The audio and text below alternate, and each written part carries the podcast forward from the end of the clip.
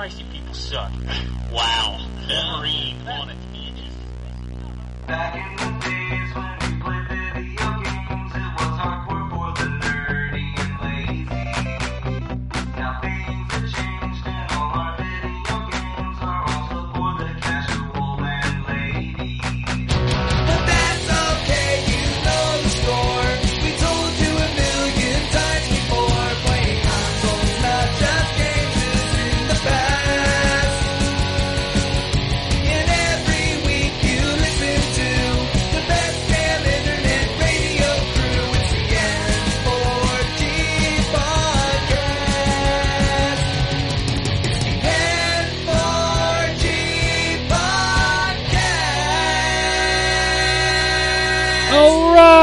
right, it's of the week of N4G Radio, episode 492 for October 16th, 2017, and we're in the thick of it.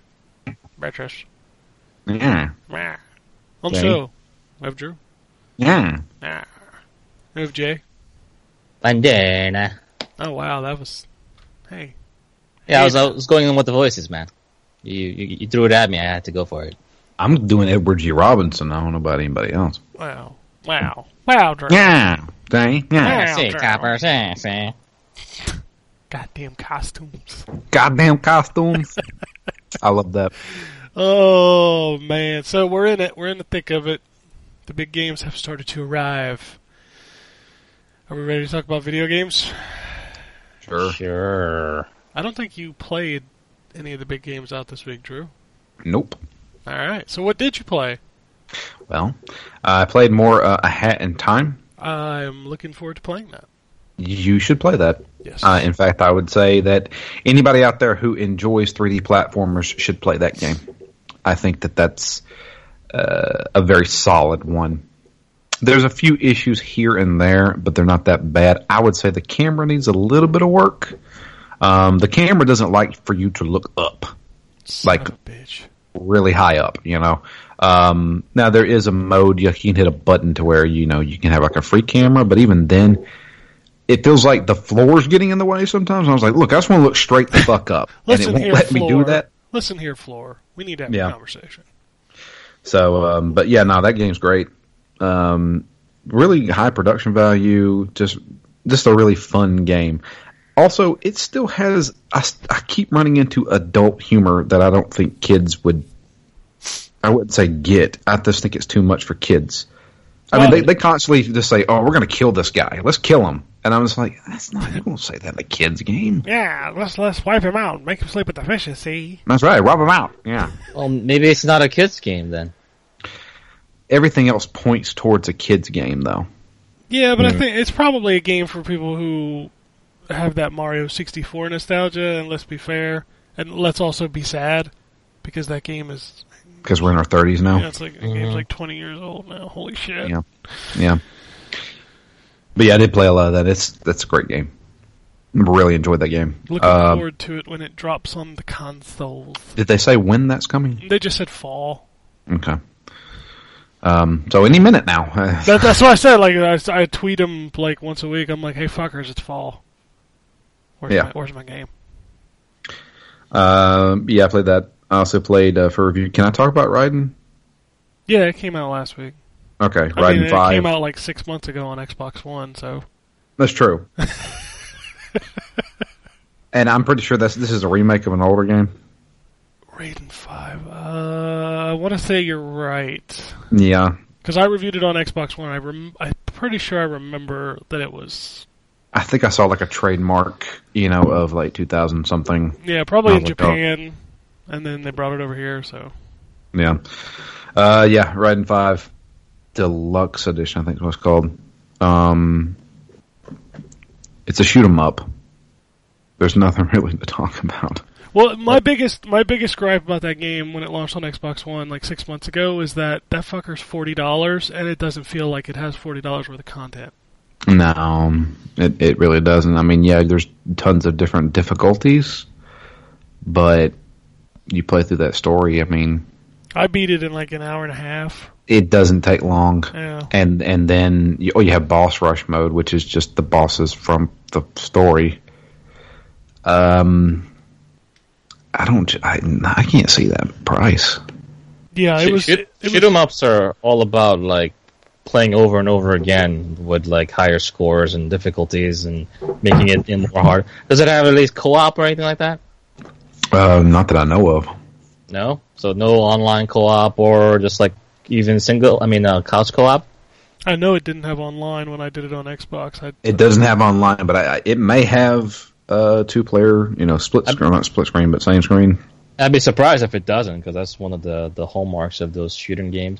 But uh, I remember playing. Um, I forget which one that I reviewed, but anyway, I, I played this one uh, shooting game. I, it was full price, sixty dollars, and I was thinking about like, yes, it took me maybe like two hours to beat the single player campaign, but there was so many unlockables, like remixes, levels, like boss rushes, and all this other stuff.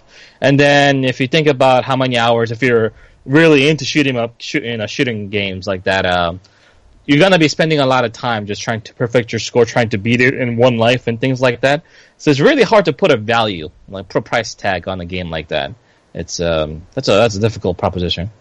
You got to really be into shoot 'em ups, though. Yeah, yeah, definitely.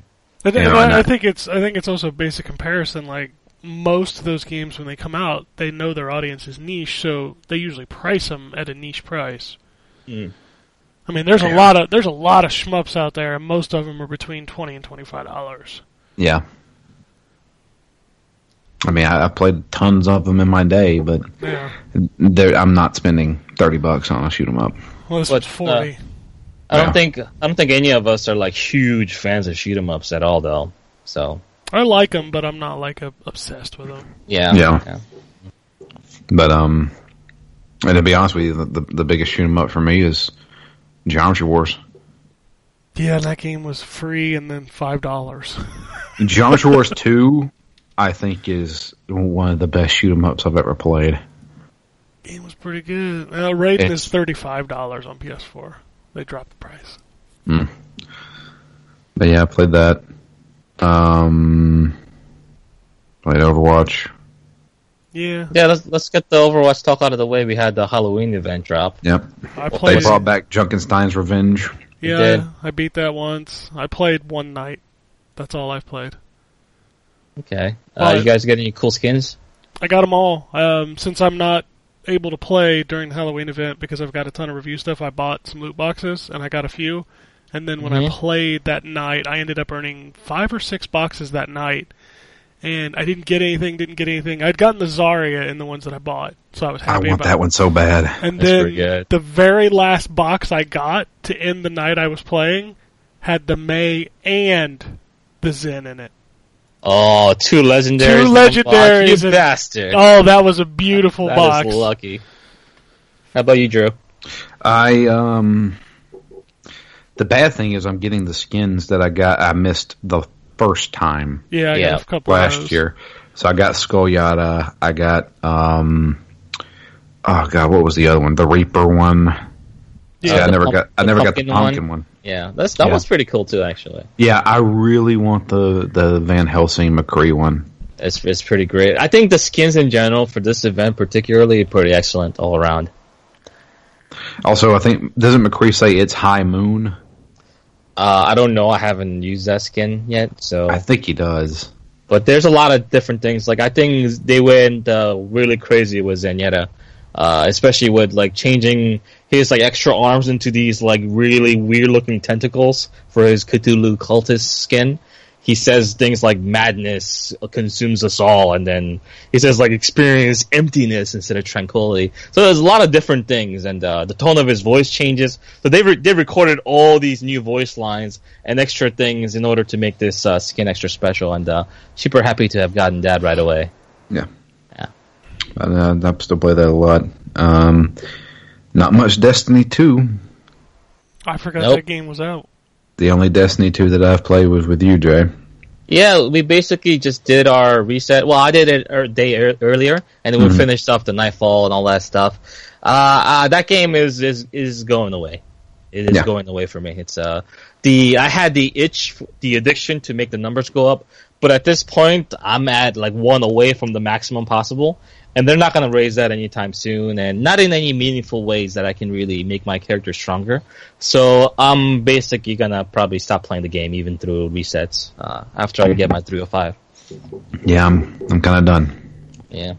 I hate I hate to be that way, but I'm sure since I've got the Ultimate Edition, when the first DLC drops, I'll boot it back up. But I don't know. Like I, Yeah. I can't. Like it's, it's it's it's almost hard to get a raid going when, damn, it was like every night I was doing a raid with somebody in Destiny One.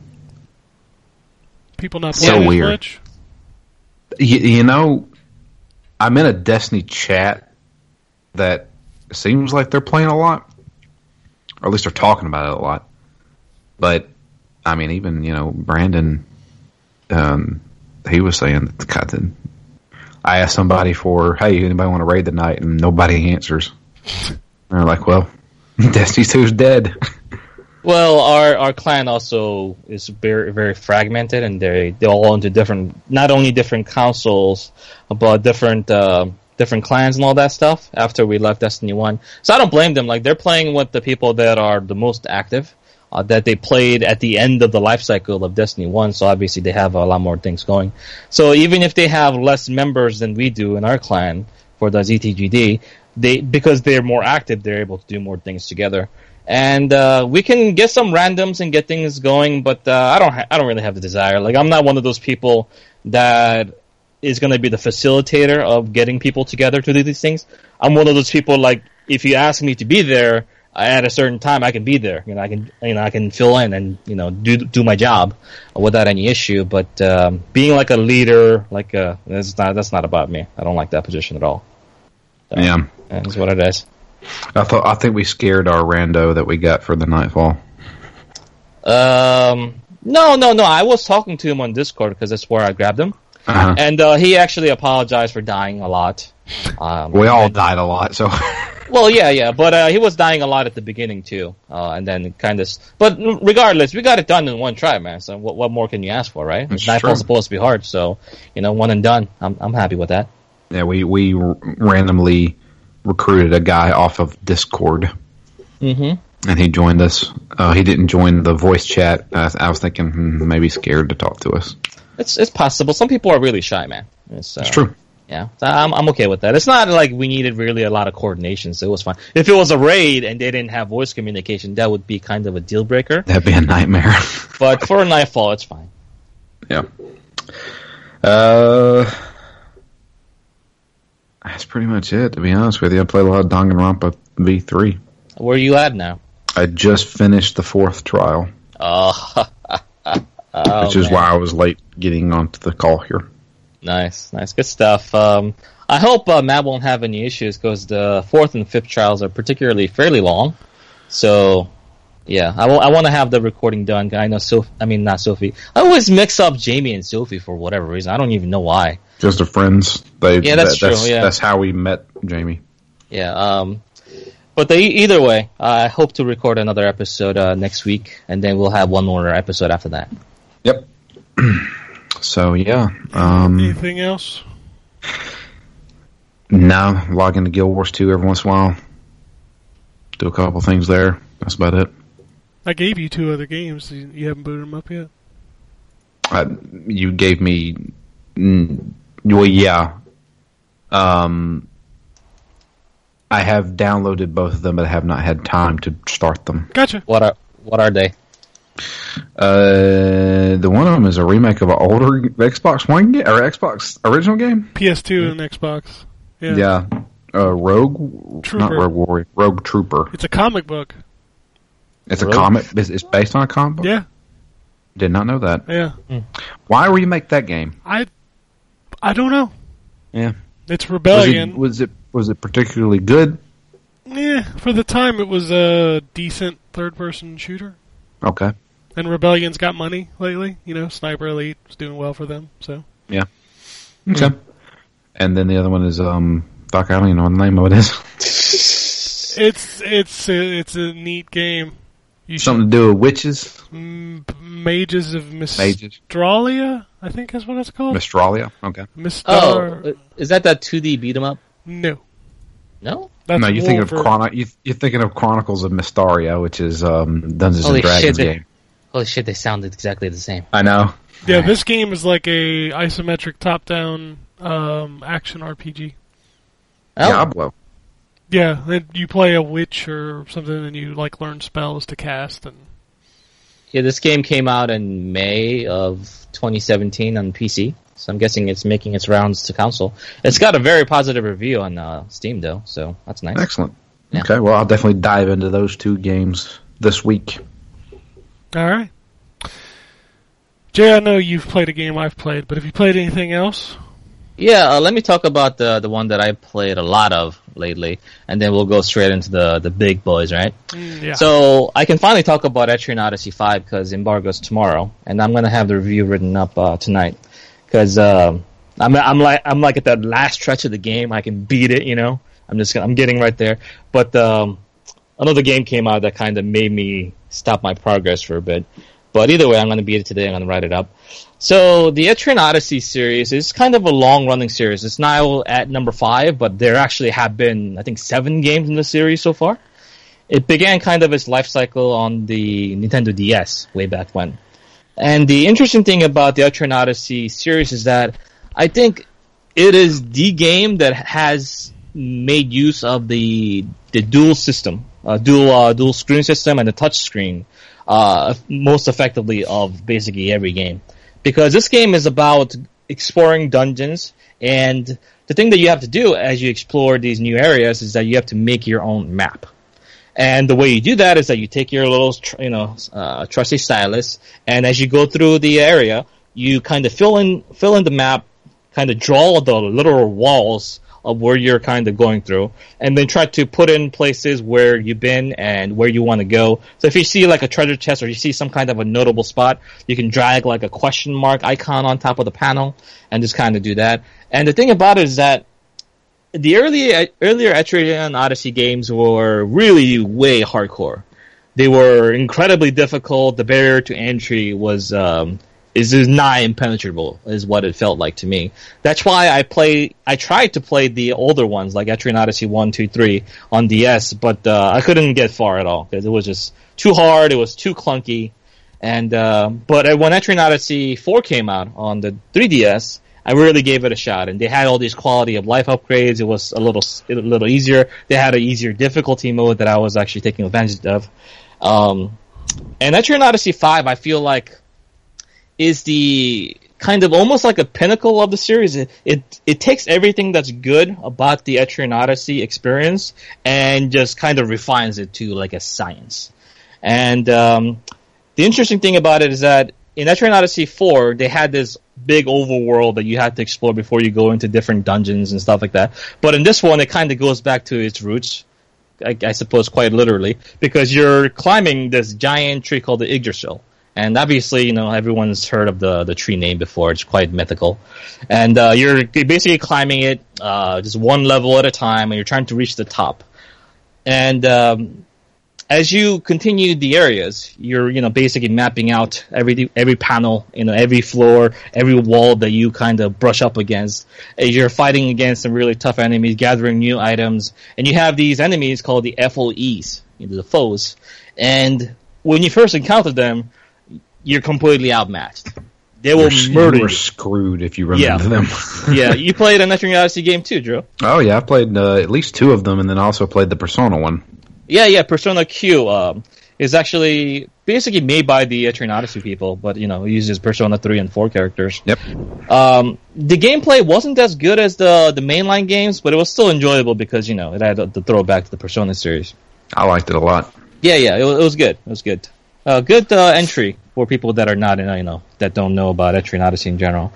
So you have to run away from these enemies, and it's not just about like you encounter them and you just press a run button. No, you see them in the world, you see them in the map, and as you move one panel at a time, they also move one panel. Or sometimes they can actually go through environments. They some of them fly, some of them move multiple panels. So you have to really examine the way that they move, and they become these living obstacles that you have to overcome. And as you play through the game, your characters get stronger that you built basically from scratch. You choose the race of the the the, uh, the playable characters along with uh, their class, and there's like four di- distinct races, ten different classes, two specialization branches. So their customization is crazy because you can have up to five characters at a time, and you want to kind of min max the best you can because the game is still pretty difficult. And just when you're feeling like, oh, I'm getting the hang of it, you'll reach the next next zone, basically next level, and it'll be like a brand new world, uh, like Whole the new world. exactly, you know, w- w- minus the magic carpet. Ah, shit. Don't uh, you dare close your eyes. Oh, thank you, Drew. Thank you. Uh, man, that song is really catchy though. It It is. is. It's a great fucking song. It Anyway, is. I, I know, I know too many lines of that song for me to like admit. It's like I can, I can sing it right now if I wanted to. But anyway, uh, so you go to these, uh, these places, and one could be like this incredibly beautiful green forest. The other one could be like filled with lava. The other one could be like a wintry Iceland where there's ice traps everywhere. So every zone that you go to feels like a different, uh, different world. Uh, anyone? Anyone? No? No, One and done? I did. I've hit my limit for the we, day. we passed. Yeah, I was Okay. past it. Just just just in case, you know, I'm giving the space there. So it's always exciting, man. Like whenever you go to a new area, you're just like mapping out new zones, encountering new enemies. I think out of any game that I play that's like an RPG game, this gives me the sense, like a true feeling of exploration. The feeling because you're you literally are mapping out every single floor, every single wall, uh, every treasure map, and every uh, you know adventure log that you encountered. And to that, you also run into situations where, let's say, for example, you're in this kind of like sandy environment and you notice that there's a path in front of you. And the game would say, there is a path, it looks a little soft. Do you want to try to kind of go across it? Do you want to try to go grab some branches or something like that to use kind of as like a tool to kind of help you get across it? Or do you want to just avoid it entirely? And depending on what you choose, obviously different things will happen. But regardless, whether something terrible happens to you or you do something good, you'll learn from that experience. And everyone gets a little bit of experience. They level up, and it kind of goes into your adventure log of things that happen during uh during these uh during the dungeon crawling, so to speak. It's just a wonderful, wonderful game because when you play this game, you're always kind of uh, in that in that feeling of awe. You know, it's just like you just really want to see what's next. You want to see the next foe. You want to see the next next zone and see what it's going to be like. And because you have such uh, limitless customization when it comes to these characters, you really feel like you own everything that's going in. Like if you fail, it's basically your fault because you didn't prepare well enough. And um, I think Odyssey 5 in particular ought to do pretty well because it's got that it's got that balance of difficulty and uh, difficulty and the right kind of challenge. So you can go in thinking that like, oh, you know, I'm going to play it on basic mode and advanced mode. There's two modes, and the basic mode will still offer you a ton of challenge regardless. So yeah, I, I really enjoyed the game. Now that I'm basically at the end game, I got my characters really powered up, and I feel attached to these characters because I built them from the bottom up. And just taking them through this wild adventure of climbing these dozens of floors all the way to the top of this mythical tree is, is pretty awesome. Uh, but yeah, look forward to my review probably sometime next week. And uh, well, let's just get right into it. Uh, I played a lot of the Evil Within too. I want to get your impressions first, Ken. Yes. Yes. I, it was uh, it was a hell of a week, um, and thankfully I I will be done. The rest of you fuckers can handle the rest of the month.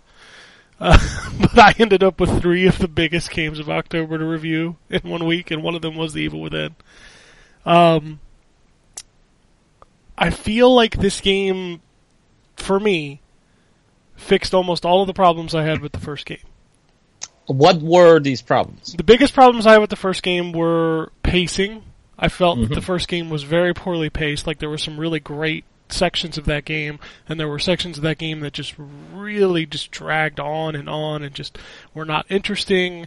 Um, I felt that the combat felt a little a little sloppy in the first game. Um, I thought I felt that there was way too much reliance on stealth, and in this game you can still do stealth, you can still play that way, but for people like me who are impatient, you can kind of jump in and, and do some combat, and it is viable. um, especially with things like the bottle when you get attacked and you can hit with the bottle. Um, the one hit kill axe that you can find. Um, it is only a one use, so that's you know that that makes encounters more fun because you got to pick. The most flimsy axe makers of all time. Yeah, what exactly. kind of axe breaks from one hit? Come on. yeah, it's it's a one hit kill, but you can only use it once. So it's like when do you choose to use it? Um, The environments are are you know like in the first game there was that one area that everybody always talks about the farm area where it was open enough that you could do you know you could you could have more uh, freedom with your combat. You could do what you wanted to do. You could kind of move around and and set things up. And there's a lot more of that in this game because the the in between areas are kind of like hub areas.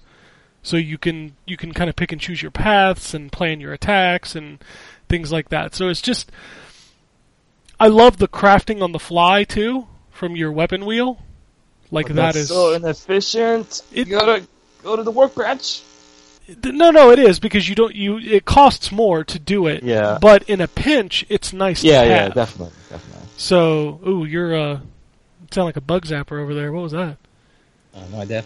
Every time you talk I hear the bug zapper. Do you hear it now? Yes. Really? Okay, let me try to figure that out. All right, but no, that it's just a lot of little things, a lot of quality of life stuff. Now, there are still some issues. Uh, another thing to talk about: performance on consoles in the first game was very bad. Um, lots of frame rate issues, lots of you know bad loading times. The second one has like none of that. Like loading into new areas or uh, loading a save game or from when you die is extremely quick, at least on Xbox One. Uh, the performance is much better. The game looks good. Um, but there are still some things in that game that really kind of drive me nuts. Um, for example, the transition to do an upgrade where you have to go through the whole animation. That's kind of annoying. Um, there's a new section in the game where you go through these things called the marrows, where you go from one area to another area. And you walk up to a computer to start loading the simulation. Kind of semi spoilers there for those that haven't played the first game. Um, and when you transition, you do use the computer to switch the area. But then after you it loads, because it does like a loading screen, you have to walk up and hit the computer again, and it just feels like an overabundance of of action for a simple result. Mm-hmm. So it feels like that could have been streamlined a lot better. Um, same with the upgrades and going through the mirrors and stuff. Like the mirrors are actually pretty fast. Like you hold the button and you you switch immediately. But you know, sitting down at the chair to do upgrades feels really. It feels like it takes a long time. So. But no, I'm I am I'm gonna finish it hopefully tomorrow or the day after and write my review. But I'm at I'm on chapter twelve. I believe there's 17 chapters. Uh, I, I think I heard something similar as well. Yeah. I got to chapter 11 or 11 or 12, I'm not sure it's which one. you you basically yeah you kind of get like there's a spot where you feel like the game could have ended and then it starts like a second act mm-hmm. yeah so the, i was like when i beat that part i was like this can't be the end right Oh, no, no, no, not, definitely not. Um, what I'll say about, how's my mic, by the way? It it's better? it's better it's better it's clean Okay. now. Okay. Um, so what I'll say is that I went sort of media ba- blackout after the trailer at e- back, back in E3 because you know when I'm certain that I'm going to play a game, I'll do my best to stay away from any kind of information so I can just go into it fresh. And I was surprised to find that these uh, these zones that you uh, have access to, that you have to kind of go from point A to point D, were so much bigger than I was expecting. It's uh, you have these hubs called safe houses, and uh, you have these big zones as part of this town called Union, and um, you're able to freely basically explore the other houses. And uh, pretty surprising, I think. I think a lot of the houses were like basically interactable, a lot more than I was expecting. I thought they were going to be mostly just set dressing, where you just kind of go from one objective to the next because that's how that's basically how Evil Within um, One did it, where it was a very linear experience, and even the farmland, which had more places you can explore and kind of see uh, things, is very small compared to what you can see in this game. And uh, as as you guys know, like my history with open world games are not good. I think when it comes down to uh, adding open world to uh, games that didn't originally have it in its uh, kind of blood, and it's it all you know it often makes it so that the game is worse. It kills like the pacing because you're often more encouraged to go around the world looking for upgrades and items and stuff like that. I play the game on Nightmare, so I needed to basically scavenge everything that I could. So I found myself kind of checking every nook and cranny, and that in itself is pretty enjoyable. But that also made me kind of uh, you know feel feel less involved with the main story arc because I was taking so much time in between. I think when I got to chapter three, I'm not sure about you, Ken, but I spent like an hour and a half in that chapter alone, just going through every house and every place that I could go. I explored that whole map that you're, you know, you have access to. I got like a sniper rifle, you know, I got like a shotgun, I got a bunch of like ammo packs, a patch upgrade, patch upgrades. And if I didn't get all these things, I would have had a really hard time progressing through the game. So I'm glad that I did, but at the same time, like, this is not, this is not exactly what I was expecting. And not to say that, you know, getting exactly what you're expecting is always a good thing, but I'm kind of on the border right now, whether this whole pseudo open world is, is good for the game as a whole. What do you, what do you feel about that? I, I I'm kind of mixed. Um, Mm-hmm. like I'm not playing on the hardest difficulty, so it's not it's not as you know imperative that I go and search everything. But I did do the side missions because all there's it seems like there's a side mission per hub world. And Yeah. the side mission rewards are really great because like in the first area he marks all of the the uh, the soldiers so you can go pick up items from them. And then you go into the next area and then they unlock all these like supply cache boxes when you do that Yeah. side mission. So it seems like there's a really good reason to do those side missions. But yeah, if I was playing on a harder difficulty where I had to search every house, because I did not have to search every house, although I did do all of the um, oh, what do they call those? The the signals that you have to go find. I did do Mhm. all of those. I did do the side mission, and I did do some exploring around the town. But I didn't feel that I had to necessarily do everything to survive my because the combat's just more viable in this game. Whereas in the first game, you know, one or two enemies is not going to happen. Uh, you know, without losing all of your ammo. Where in the second game, at least on you know normal difficulty, you can you can take down four or five enemies without much issue. Yeah, definitely. Especially what I liked about Evil Within One carries over to Evil Within Two, and I think is that that crossbow is awesome. Like I, I love the utility of that crossbow. I'm not sure how much you used it, but um, once I got uh, a few of those, I literally started using them in conjunction with other things. Like I would throw a bottle, you know, in the middle of a bunch of enemies, and then I would throw like I would use the explosive shot bolt, Yeah. and then boom, you know, just right in the middle of them, they just all blow up. Or I got the upgrade, which I highly recommend you do. The upgrade, the smoke, uh, smoke uh, arrow. Did you upgrade that at all? I haven't upgraded the smoker. I've upgraded the electricity and the and the explosive one. The smoke is, I think, dare I say, overpowered. So what it does is that after you get the third upgrade for that, after they're inside the smoke, they're stunned for 12 seconds. You can just go up, literally run up to them and stealth kill them.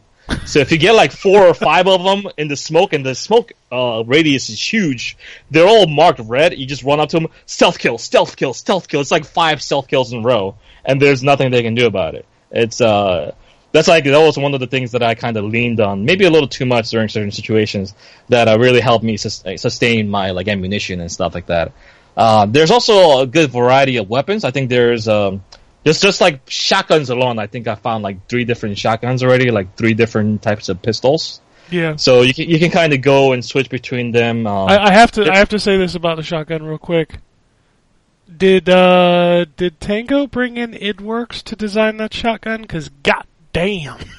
did you get the double barrel? No, I haven't got the double barrel yet, Oh, but just the regular shotgun, like the impact and the sound and just the satisfaction of watching his head explode, it's so good. It's it's, it's, it's pretty great. They they pop like watermelons. Man. Oh man, that Very shotgun is one of the best shotguns in video games. It's really good. Yeah, well, just wait until you get the double barrel, dude. It's, Oh, uh, I'm it's looking forward to that. I haven't liked the pistols. I keep going back to the original. I have the silenced and the Hmm. red dot sight, and I keep going back to the regular one. You'll you'll get another one that you're gonna like Okay. better. Yeah. But this it's tied to a side quest though, so I'm sure you'll I'm sure you'll run into it. Oh yeah, I've done I've done every side quest that I found. So Yeah, it's um, but overall, man, like despite my hesitation about the open world nature, I've been really enjoying the game. I think the combat. Well, first of all, I'll have to say that I started using a controller on TV. I'm playing the PC version, and I like to obviously connect my PC to the TV. So I play with a controller, you know, just kind of sitting down on the couch or whatever.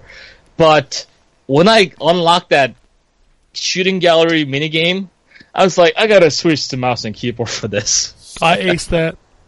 Oh, you aced it all too, huh? Yep. But you did it with a, you did it with a controller. I got frustrated using a controller to do that, and then I switched over to mouse and keyboard, and I did the entire thing just. Oh, once. I I'm sure like, mouse ah. and keyboard on that is super easy because it's Yeah. it's just a flat background.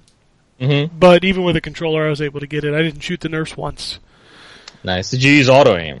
No, no, no, no. You can't use auto aim in that area. Oh, okay, okay. Yeah, they Okay, completely disable it in that area. I use it in the game because you know I don't I don't feel the need. The the aiming is not the reason why I play that game, but Mm-hmm. in that in that particular uh, mini game, you can't use it. So Yeah, uh, I think I think a lot of people are gonna feel uh, gonna feel the same way like I did when they first start the game about like ah this is not this is this doesn't feel like a evil within game when they start because of the big open world and the fact that you're there's like there's literal like dialogue options man you know? That wasn't in the first evil within. This feels more like a Bethesda game than it does a Tango GameWorks.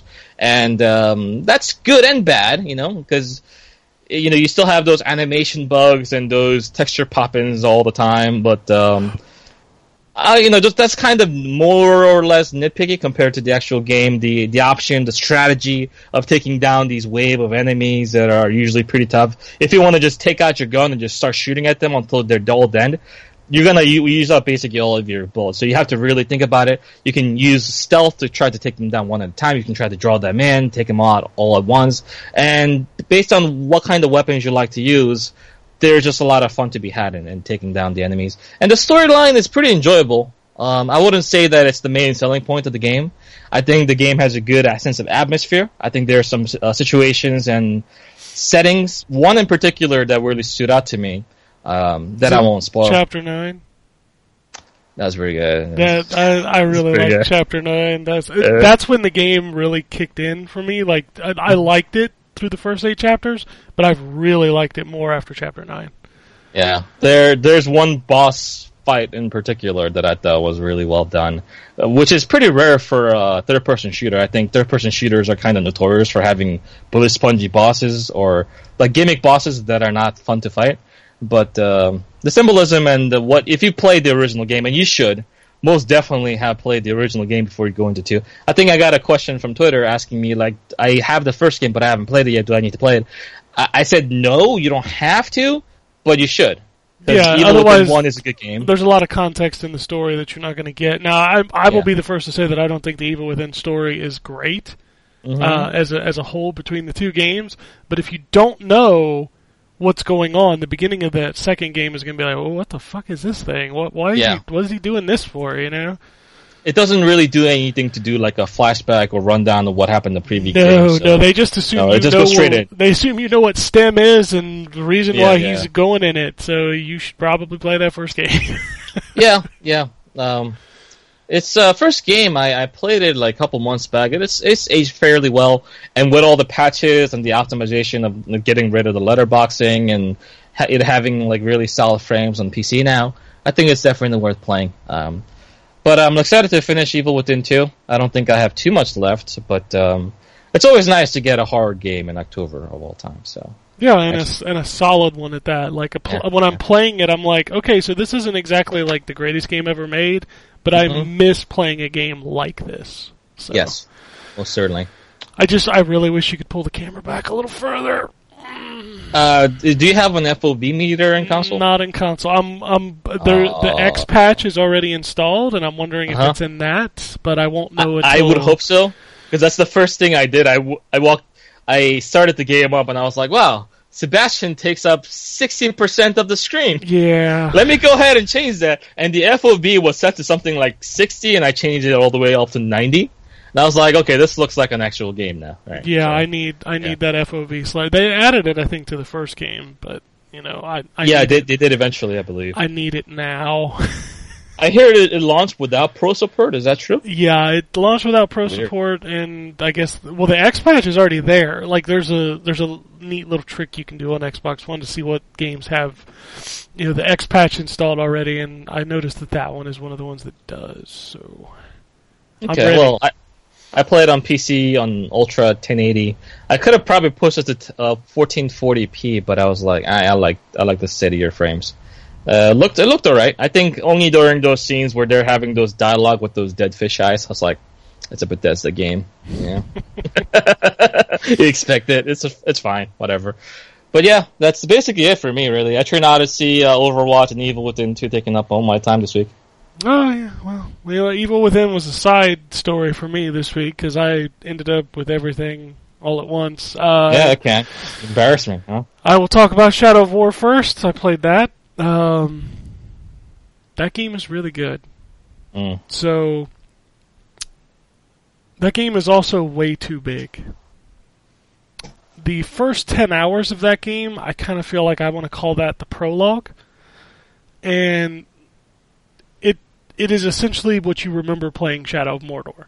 It's a lot of the same systems, mechanics, ideas, you know, go around the world, um, get these, uh, you know, the nemesis system, killing enemies, uh, learning their their weaknesses, and then that game opens up after hour ten and becomes a whole nother level of systems and you start building armies by dominating orcs, and you start sieging castles and putting those orcs in charge of said castles, and spending, you know, 30 to 40% of the game in a menu to place enemies. It's ridiculous how much stuff is in this game.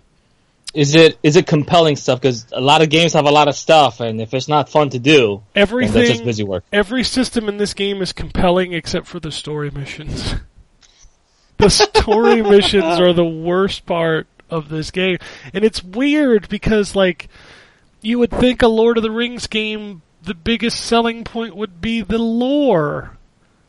And that is the least interesting part of this game. Uh, the Nemesis system is super fun. Once again, uh, there seems to be the dynamics between the orcs now is so much better than it was in the first game. Like you will run into much more colorful characters than you did, and like there's literally characters in this game that when you meet them, they sing you a song on their little lute, like how they're going to kill you by singing a song on their lute. And then Mm. they have sarcasm, and and some of them are just flat out stupid, and like it's just so the the range of dynamics between the orcs is so interesting and Shadow of War is the epitome of you know those moments that you have in the game tell a better story than the game did. So it's just that game is so good and if you have the time to put into that game it is super rewarding. Uh, I have my rental copy sitting, but Evil Within Two is more important to me. No, no, I understand that. Uh, but I think Shadow of War, and, and the thing is, is you have to dedicate yourself to it. It can't be one of those games you play for an hour or two and decide, you know, this is how I feel about this game. Although if you don't like it in the first hour or two, you're, you're not going to like the game itself.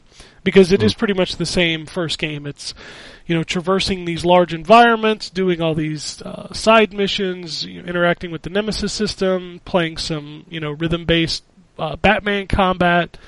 Um, if you've played the first, you know what to expect as far as the way the game plays and what you're expected to do. Uh, if you do sink yourself into it, though, there is just so much to see and do, and it is all really interesting outside of, like I said, the story missions. The story missions just just do not do it for me. Like every time I did one, I did it more or less to progress myself because there are powers and abilities locked behind some of the story missions that you need to unlock. So. What do you think is the failing of the story missions? Why do you feel like they're not compelling or interesting? I don't think they take advantage of the systems that that game provides. Like the best part about that game is obviously the nemesis system and the combat, and a lot of the story missions are, you know, sneak from point A to point B and talk to this guy, and sometimes they feel really out of context because you'll run into an area with like 300 enemies and they're all getting ready to attack you, but a cutscene triggers and hey, they're all gone. You know, it's just it's really weird, obscure stuff like that. And then the fact that if you're a Lord of the Rings fan, you're probably going to be pissed because they're they're playing very fast and loose with the lore of that series. I mean, everybody knows about sexy Shelob at this point, right? And, and that's just that's just weird. Yeah. Uh, And spoilers, there's another ring. Huh, how about Oh. that? You know? Huh. Okay, sure, why not? I don't know. It that stuff just feels really weird. yeah. Uh, I like Lord of the Rings, but I'm not. I wouldn't say that I'm a huge, huge fan of it. I enjoyed the movies, and that's basically the extent of it. How do you How do you feel about that series in general, Ken? I'm I'm the same as you. I, I enjoyed Okay. the movies. I couldn't watch them like regularly because they're way too fucking long. I, no, man. Um, but I feel like this game just does the fan service. Like it checks the boxes. Like, oh hey, here's Gollum. You know, oh you mm-hmm. know shit. You know Shelob. You've heard her name, right? Yeah, she's in this game and she's a hot goth chick. It's just it's weird. so weird. And I still think it's hilarious that they've actually narratively explained, you know, that you can die in the game because dude just brings you back. And then he gets pissed about it. Like that dude really needs some anger management issues. The the Elven dude, right? Celebrimbor, yeah, he's damn man.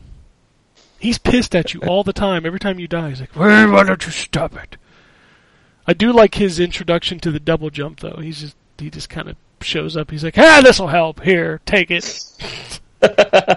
Every game needs a double jump. And he's like, "Now you can double jump off a map. Ah, have fun." Like he's such a he's such a nasty prick. But no, that that game, man, I wish I had more time to play it because I think there's about fifty to sixty hours worth of game there, and it's it's all very compelling. I put about 25, 30 in it so far, and it's just I don't feel like I've scratched it. Like I feel like there's just so much more to see and do. That that sounds intimidating. It is. It makes me less likely to play the game. That's week. that's my biggest issue with that game is that game is super interesting uh, Mhm. and super good, but I just don't have the time to give it what it deserves. That game should have been released like two months ago or two months from now. Ah, you are you talking about the original release date that they had set? Yeah, yeah, that, that'd have been that'd have been perfect. That would have been pretty good. Yeah. Oh, also, I will say that far into the game, I have felt no reason to buy loot boxes. Just to just to put that out there. Yeah, yeah. Nice. I have Most of the people's complaints came after beating the game or into the into the after game. So Oh well, we'll talk about it after if you get to that point. yeah, I, I'm sure I will at some point, but it just I don't know. Whatever. At this point, I felt like I would have gotten my sixty bucks out of that game already. And then what was funny is they sent me the gold edition with the season pass, and I'm like, Hmm? "There's no fucking way I need more content for this game." oh, but man, I I have to give a lot of credit to the guys that made that game because they really did take the first one and just just take it up to like the next level. It feels like it feels like the difference between Arkham Asylum and Arkham City, like the amount of Mhm. content. And I know that's a bad comparison because everybody knows Asylum is a better game. I know, but it feels like that jump from one to two. So, and finally, I played South Park: The Fractured But Whole. It's real. It's real. Can you, you can you can talk about it. The embargo lifts at 7 a.m. Uh, Nice. the morning of this podcast goes live, so I can talk This- about it. It's thanks to this game's existence. I know that I won't be playing Shadow of War at least for another two weeks. Yeah, so I because it's dropping soon. I didn't believe that this game actually existed until I hit start and you know actually participated in a battle. hmm Like I was still that, It's it's been in development for a long, long time, Ken. and it's been delayed a lot. And there was rumors it was delayed out of October. Really? Yeah, there was a. I remember back at Gamescom there was a, a rumor floating around that it was being silently delayed until December. Oh well, glad that didn't. Well, maybe that would have been better. I don't know, man. October's crazy. It is crazy, but and and I apologize. I have not put as much time. Like this is the game I put the least amount of time into this week because it is the furthest out in the releases of stuff that I'm reviewing. So I'm about, I want to say four to five hours into this game. Okay. Uh, and it is broken up kind of the same way the first game was, where each chapter is kind of a day. So you go through the day and then you go to bed at night, and that's when the you know it kind of moves to the next act. Um, I'm at the end of the first night. Uh, I have not finished the first night because when you go to bed, you also have to sneak out. Because if you remember, this is no longer fantasy setting; you're now a superhero. hmm So in this game, you Are you a douchebag again or no? no, uh, you're what? What, are the, what was Cartman always call me? It's like uh, butthead or something like. He calls me something. Um, throughout the entire game, and I can never remember what it is. But throughout the game, what you're doing is you're filling in your superhero uh, origin story. So each mission, you're doing a different thing. So at the beginning of the game, you can pick between three powers. Uh, you can pick between uh, fire, bruiser, and uh, speedster. So those are the three that you can pick. Um, I've gotten to the point in where you get to pick a second power, and they call it a complementary power. Uh, so you get to pick a, another another thing that you can do. Like I picked elemental there, so I could do like freeze attacks and stuff like that. Um, and then you slowly fill in your backstory. So you start by Cartman. I'm not going to tell you what the backstory is because it's fucking hilarious. Um, they do like this little comic book panel to tell you your backstory, and then they rewrite it later. Um, and everything on your card gets filled in. So eventually, there's a mission about your gender, and you have to do that. Um, there's a mission about your weakness. So what is your kryptonite? You have to do that mission. Um, and the combat is kind of the same, but kind of different. So it's still turn-based um, combat, but now they use uh, tactical tiles. So you have to move your character around the battlefield, much like a uh, Final Fantasy Tactics style game, to position yourself to do certain attacks. Um, when you attack, there's still action meters, different action meters. Some of them require you to press buttons at a certain time. Some of them require you to mash a button. Um, I think, I think that might be it. But there's, you know, there's always sometimes like a little mini game that you have to do when you do an attack, and it just depends on which attack you're performing. Uh, there's still status effects. You can make people bleed. You can gross them out. Um, every character has an ultimate that builds up. Uh, I don't want to spoil it, but Jimmy's is the best. Uh, I even recorded a video clip of it. Uh, it literally makes me laugh out loud every time. So who's who's the party members that you can get? so in the game, you get what they call buddies. Yeah, And- like in the first game. Yeah, so the, the first uh, part of it I've picked up, I have uh, the human kite, I have uh, the mosquito, uh, I have Jimmy who is fast pass. I'm sorry, Pass? Pass? fast. He's a speedster and his name is Fast Pass. He also is the fast travel character again, so he runs you from uh, travel point to travel point. Timmy or Jimmy? Jimmy, Timmy, Timmy, Timmy was the fast travel guy. Okay, well, in in this one it's game. Jimmy. In this one, Timmy is Professor X. Okay.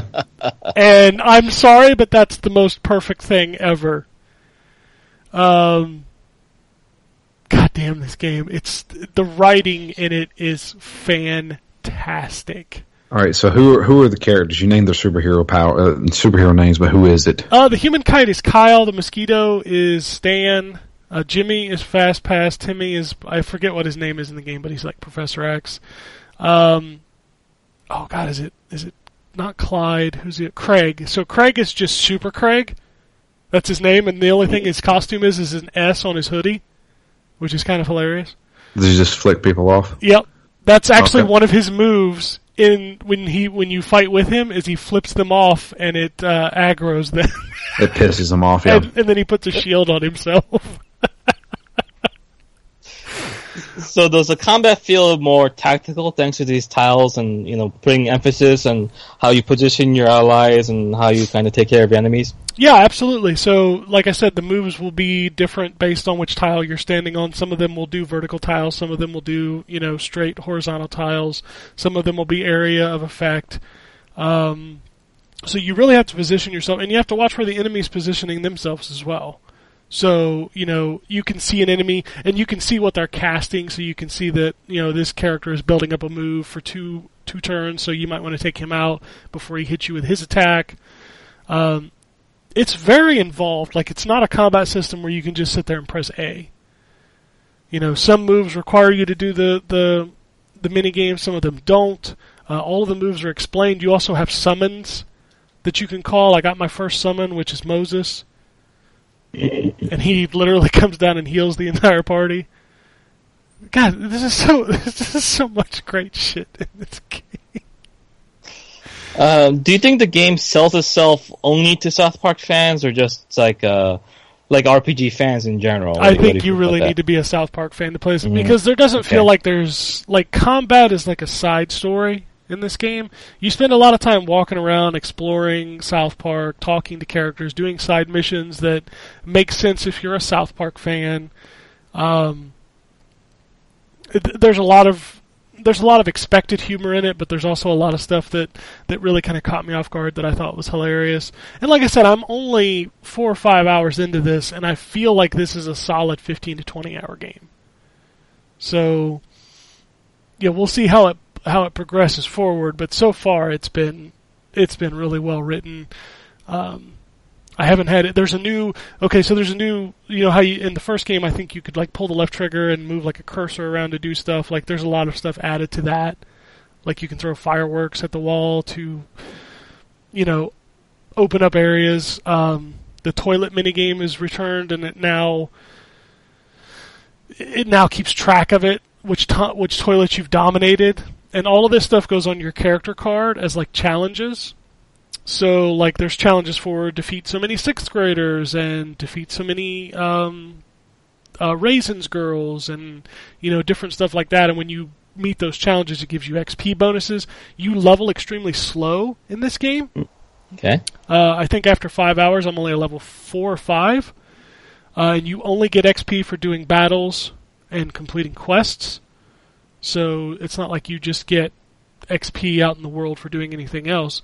Um, you can also put um, like buffs on your armor, so you can change your costume at any time you want. But then you un- uh, for every time you level up, you unlock these slots on your armor that you can put status buffs on. So you can make your might stronger, or you can make your um, resistance to elemental damage higher, or things like that. So you unlock. That's essentially so far all I've unlocked when I level up are new slots. So and you don't unlock one with every level. All right. Seems like there's a lot of like customization and things you can do with uh, the characters, which is nice to see. I'm just curious because uh, I think South Park, the original South Park game, was known for the extremely raunchy stuff, right? Oh yeah, The you know the the scene where you're shrunk down, the scene where you're at that clinic, and all that stuff.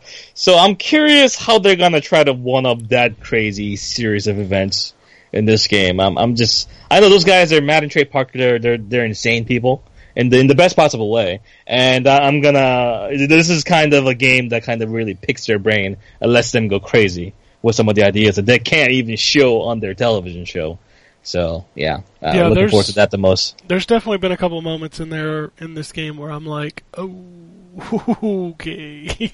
Looking forward to reading the Kotaku article about this scene.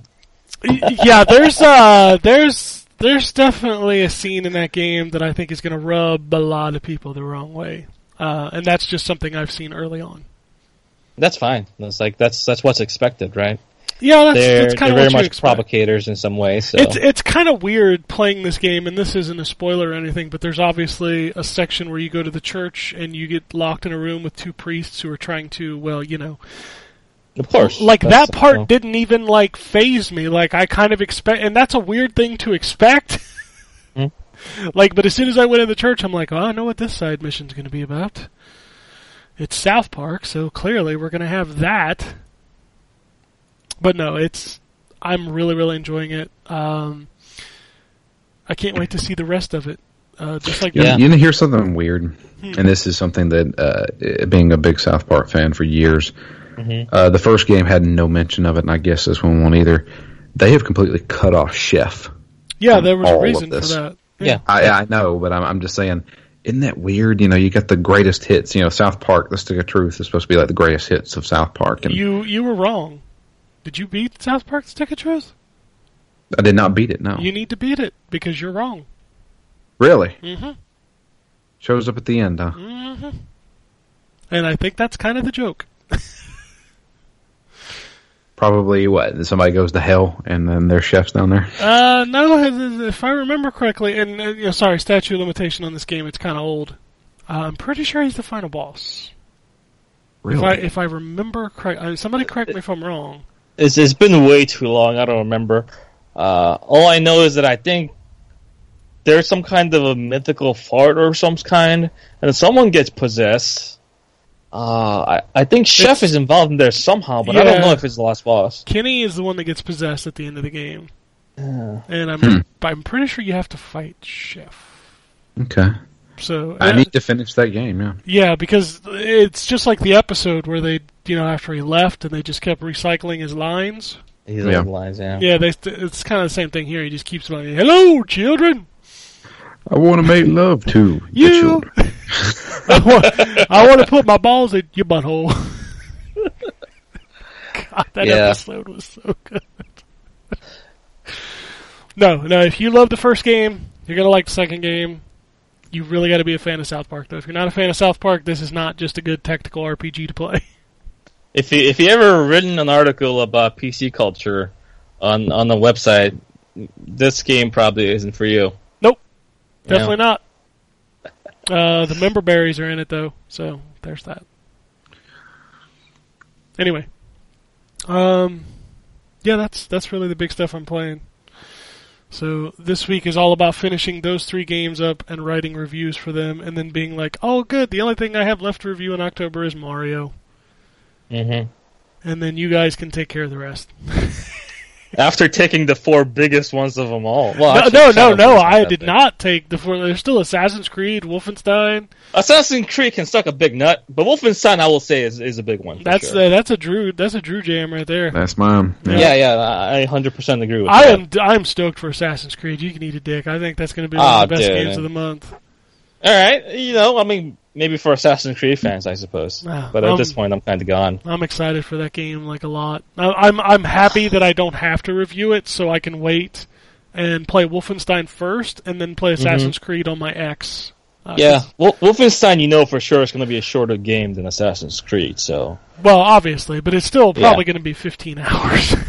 Yeah, yeah, but uh, Assassin's Creed is one of those things is if you want to do the stuff, it's going to be like 40, 50 hours. so. yeah, yeah, I know. And I can play it on my X, and it's going to be beautiful. What What do you feel about after? Because Shadow of War took a lot from Assassin's Creed. What do you feel about going to Assassin's Creed after Shadow of War? I think it'll be all right because of the setting. Okay. I'm really Assassin's interested Creed- in ancient Egypt, so I haven't paid attention to Assassin's Creed in a long time, but they closed off the Desmond stuff.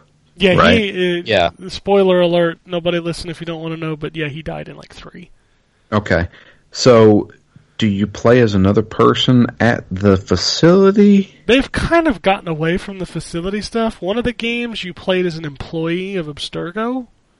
I and think that's he's Black going Flag. into the Yeah, Animus? That's Yeah. Black Flag. No, they don't go into the Animus. You're just um, you're watching memories that are in there. Okay. So I don't think anybody's in the Animus anymore. then what the fuck are they doing? They're just you're just Dude, learning Assassin's Creed story is fucked. Don't even try. Like, Aliens, it's, it's, it's, it's a stupid story. aliens. True. I'm, I'm, yeah, I, I, I, I played through three. That was it. Those games are now about the history of the assassins and the Templars. So there is no Animus or glitches in the system or any bullshit like that now? Oh. Eh, that stuff's still Well, there, but I wonder if Origins will cut out the whole thing because I mean, they suppose with the first one, maybe they'll just let you, you know, be in the game world without having to deal with that shit. Because that'd be nice. That'd be a nice change. they of haven't shown or talked about any of that real. Yeah, they haven't. Stuff. So I'm sure it's probably in there because they're assholes. But I would like to see one without it. That'd be nice. I mean, there's a lot of game, like a lot of that stuff's very side part. Like Black Flag, it was barely in there. So I don't know. I'll be interested to see how they do it. What about the one with the, where you were in uh, England, like during Jack the Ripper and shit? I'm gonna be real honest with you. I don't remember any of the real world shit from that game. Was there any? Yeah, there was. I just don't remember it.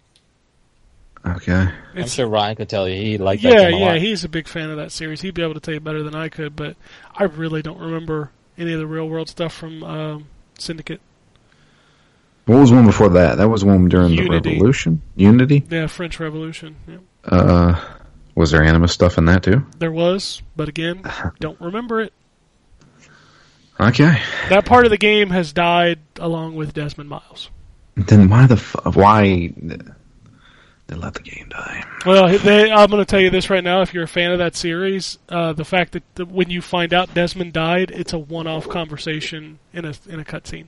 Why would you do that Uh, when you guys were that, like the first three games was all about we're training Desmond to be the ultimate assassin. And I was thinking, oh, their end game is to have Desmond in the real in the in the modern day setting as an assassin, and they were going to make a game playing as him. Yeah, he just dies.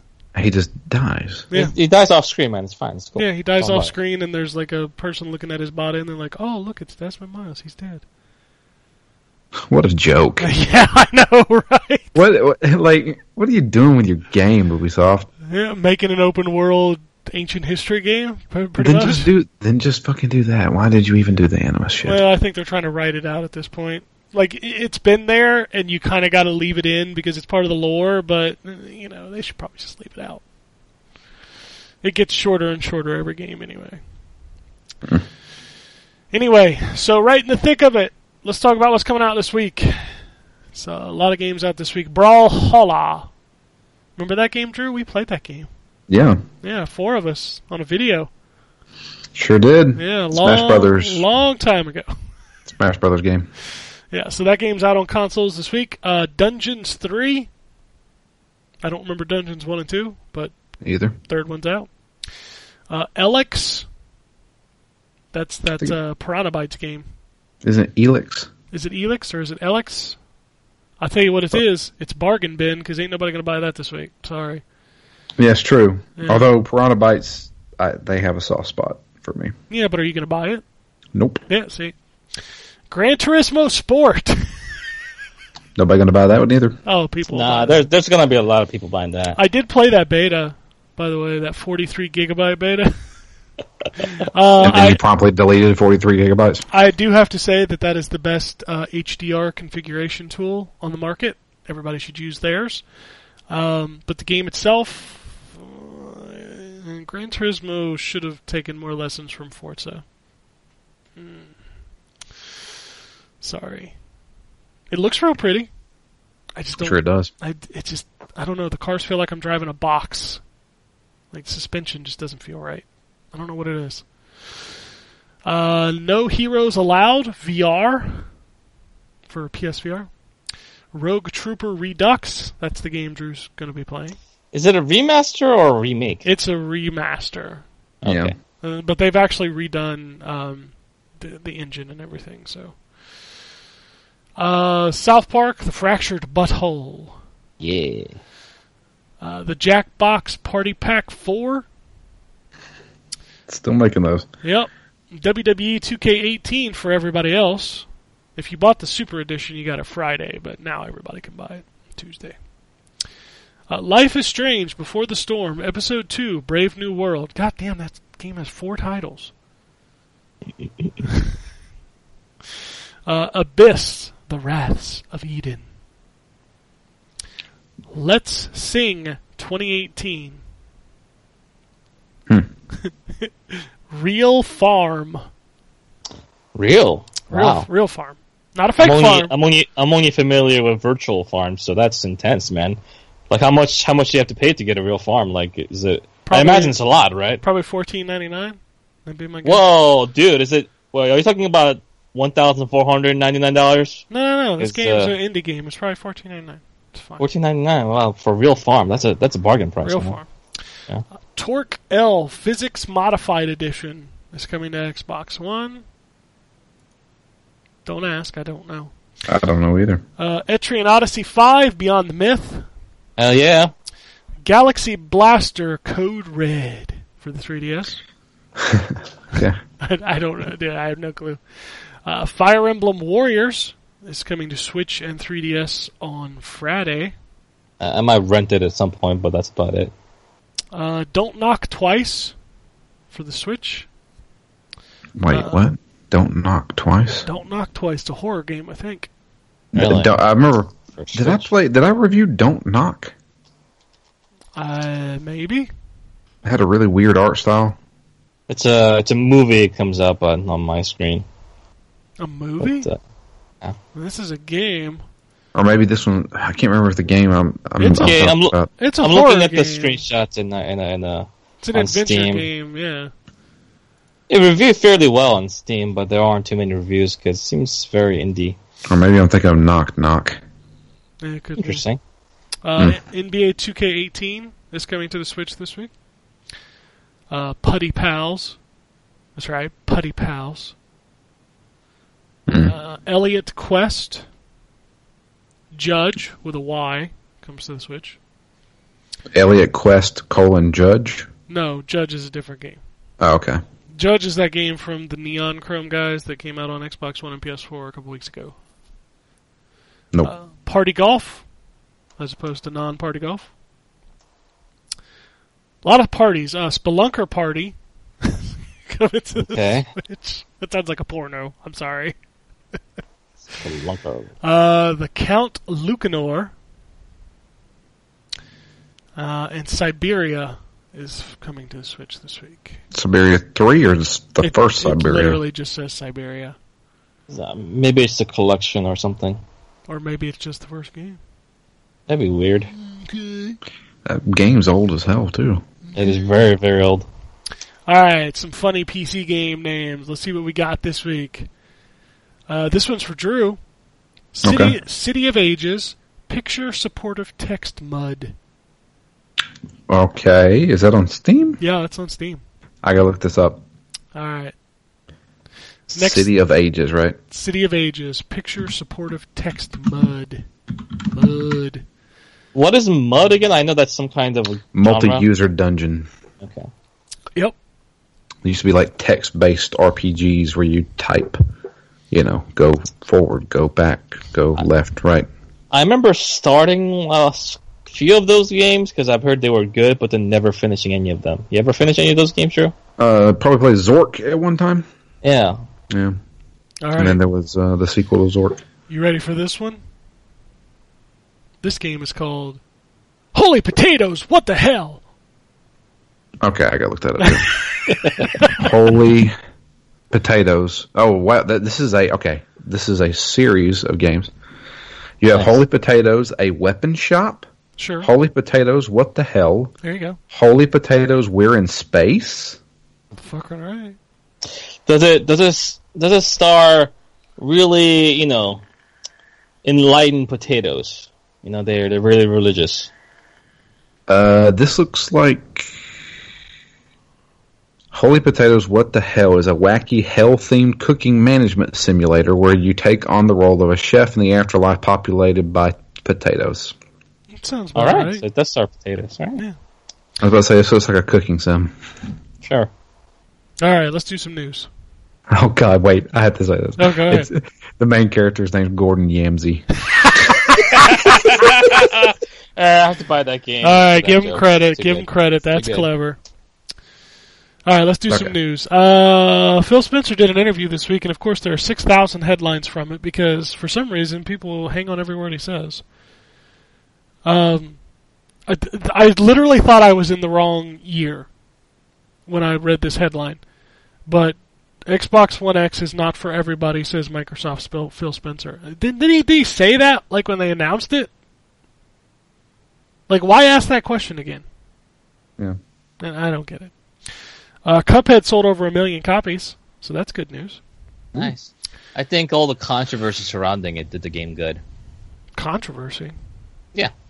What controversy did Cuphead? No, have? no, about about between the the difficulty of games, people calling out like journalists and all that stuff. It wasn't the headlines headlines a lot compared to whether you know if it was just a regular game that just came out. You know. Oh, what a stupid headline! I got you. Yeah, yeah. Just uh, N4G was just pl- splattered just with Cuphead stuff for like I like mean, this this is like Destiny levels of stupid. How many articles there are about Phil Spencer on here? Like, there's one about his Destiny 2 power level. Uh, there's one about exclusive DLC. There's one about why he hasn't beaten Cuphead. I mean, who are, is, who's writing these articles? uh, I'm not going to tell you where I get my news. Okay. Okay. Um, there's one about backwards compatibility and crossplay with PS4. It's just like,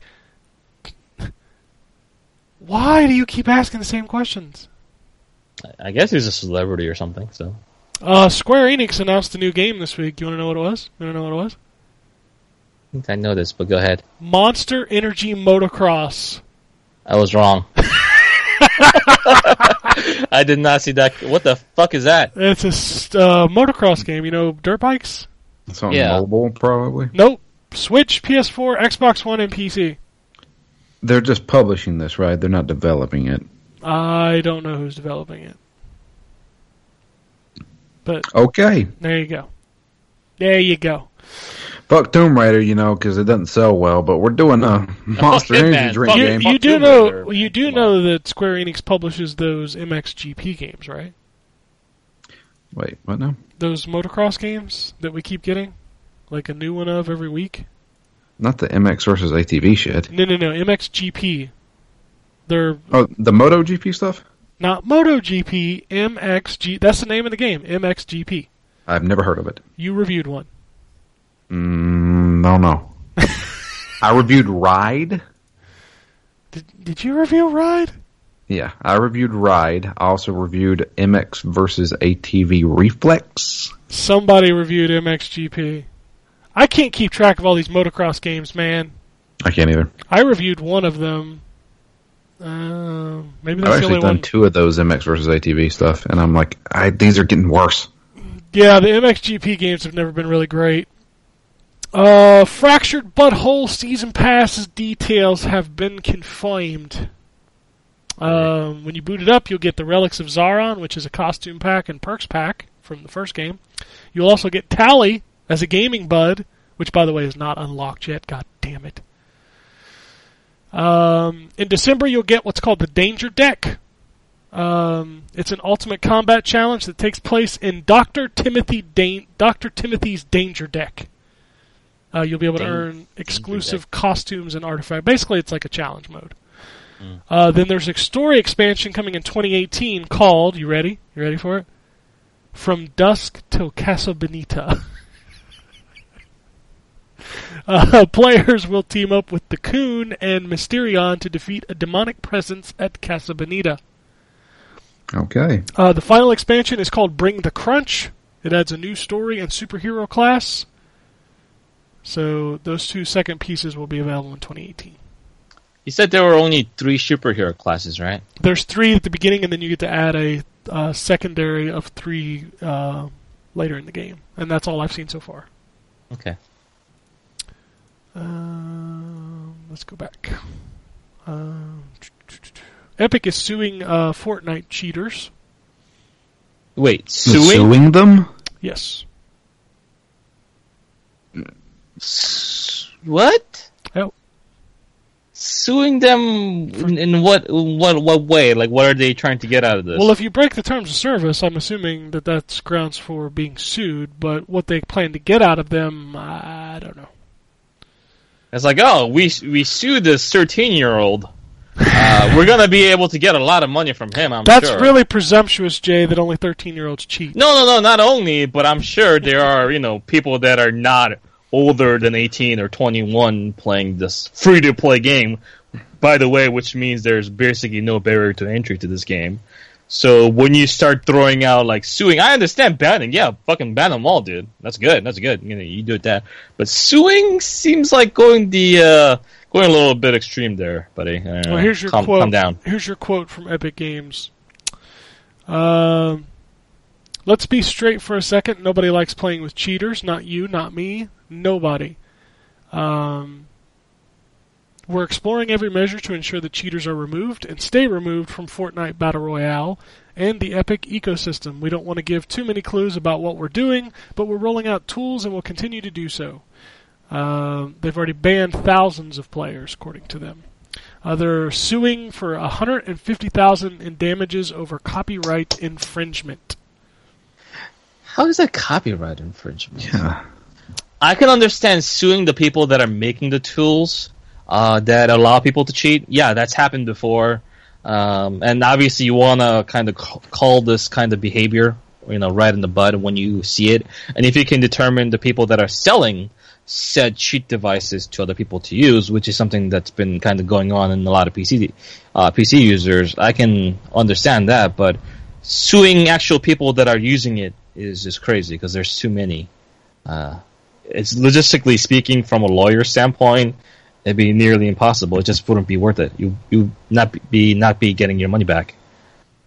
Yeah, that's weird. No, I do not know. Uh, Xbox One's original Xbox backward compatibility is still coming in 2017, according to Phil Spencer. He also said owners of Xbox One X, there is a feature for backwards compatibility they have not talked about yet that he thinks people will be excited for.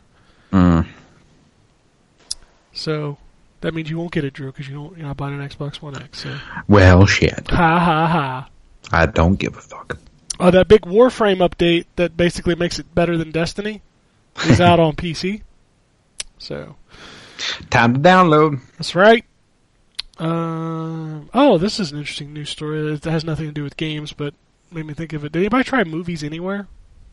I- No. Does anybody stream movies or anything?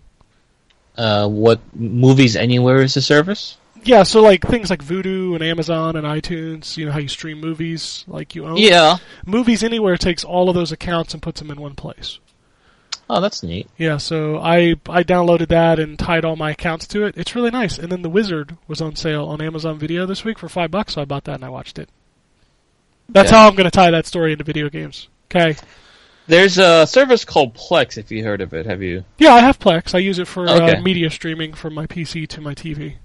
Yeah, Plex is pretty good because not only gives it access to your service, um, if your friends also have a Plex account, then you can also you know stream from their stuff, which is actually good. Then you have like uh you know But does it tie? whole- But I don't think Plex ties into like actual streaming services, right? I don't think it does, but what I mean is like if you're looking to watch a lot of different movies or whatever, the fact that you can connect yourself to other Plex account members is you know like your friends, especially if they keep a good like catalog of movies, it's a pretty good deal.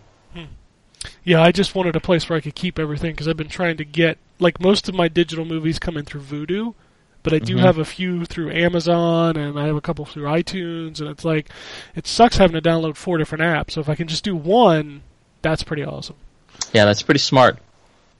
Um, Oculus announced a new headset called the Oculus Go. It is a standalone headset, does not require a phone or a PC, and is said to be in quality in between a full-on Oculus and a phone style. So that's pretty cool. We're we're getting we're getting there, man. So, also Oculus dropped the price of the Oculus Rift full version permanently to 399 US dollars. Oh, the same price as the PSVR now, huh? Well, the PSVR base is now two ninety nine, Oh, snap. okay. so that's without the camera or the controllers. That's just the headset for two ninety nine. Uh, Ed Boon discussed his want to bring Injustice 2 and other NetherRealm games to the Nintendo Switch. So maybe, maybe we get a Switch port of that game next year with all the DLC. Hmm. That would be cool. Playing Injustice 2 on the go. Um, oh, I forgot to mention also launching this week is Black Panther, Sigma, and uh, Monster Hunter for Marvel vs. Capcom Infinite. Hmm. Are, are you hype? Nope. Are you hype, son? Uh, I'll probably mess around with the new characters in training mode, and then that's basically it. Did you see the premium costume for Monster Hunter? No, what is it? They found a way to sexify the Monster Hunter. She's wearing like short shorts and a tank top or something like that. She's no longer the monster hunter. Exactly, like like you don't have any armor on, lady.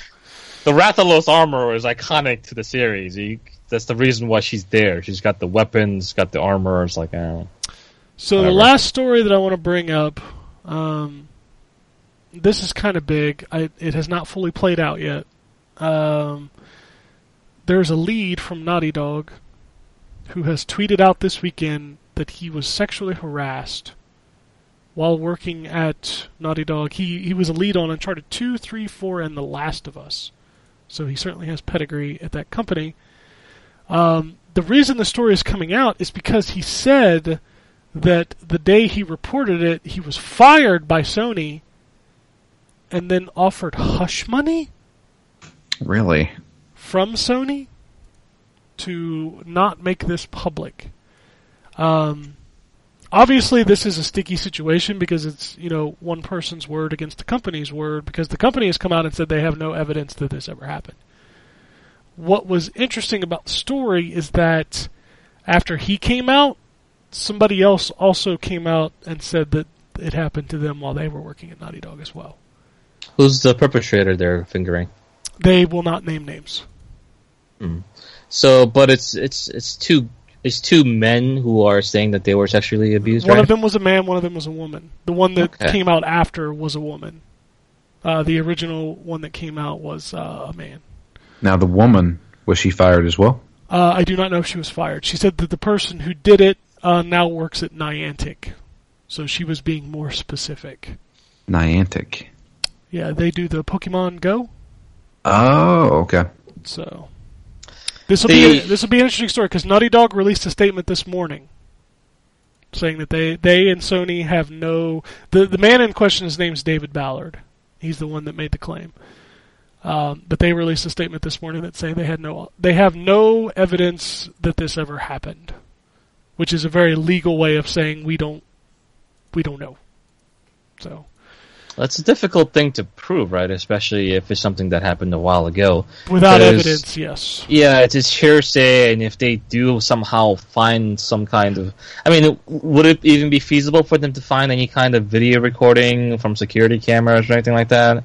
Would they even disclose it if they could? If they did, from the company standpoint? I can't imagine they did, especially if they offered him because according to him, they offered him twenty thousand dollars to sign a waiver that says that he can never, you know, that he can never explain why he was fired. Hmm. Which, if I was him, I'd have kept a copy of that and printed it out. you know, Well, I'm sure they didn't allow him to like take it home with him. You know, it's something they pretty probably got at the office or whatever. snapped a picture on my phone. Yeah, just with people standing over you. Good luck with that. I, I don't know. Uh, This but- is this is just really bad for Sony and Naughty Dog. Whether it's true or not, it's just bad. Bad. Yeah, it's it's, it's bad PR, and uh, that's interesting because when you think about like like a hostile environment to work at, I didn't I didn't peg Naughty Dog for that. right? No, no. Naughty Dog seems like a really, you know, great place to work, especially for Yeah. diversity and things like that. It's just, it's a weird, it's a weird claim, and like the fact that Sony's trying to cover it up, you know, like that's even weirder. Like I, I just can't imagine a company doing that, like saying, "Hey, if you shut up, we'll give you this much money," you know. Yeah, it's it's difficult to say because I don't want to be I don't want to be in a position where I want to without any evidence either way. You can't say like, oh, this guy is just faking it for attention or whatever kind of like uh, fame or whatever he might get out on the other side because you're putting yourself as a target for so many different people who are gonna have opinions, like strong opinions, without the facts, right? Yep. And obviously, we're not those kind of individuals, so we're not going to be condemning neither a Naughty Dog or um, this individual that came out because we just don't know, right?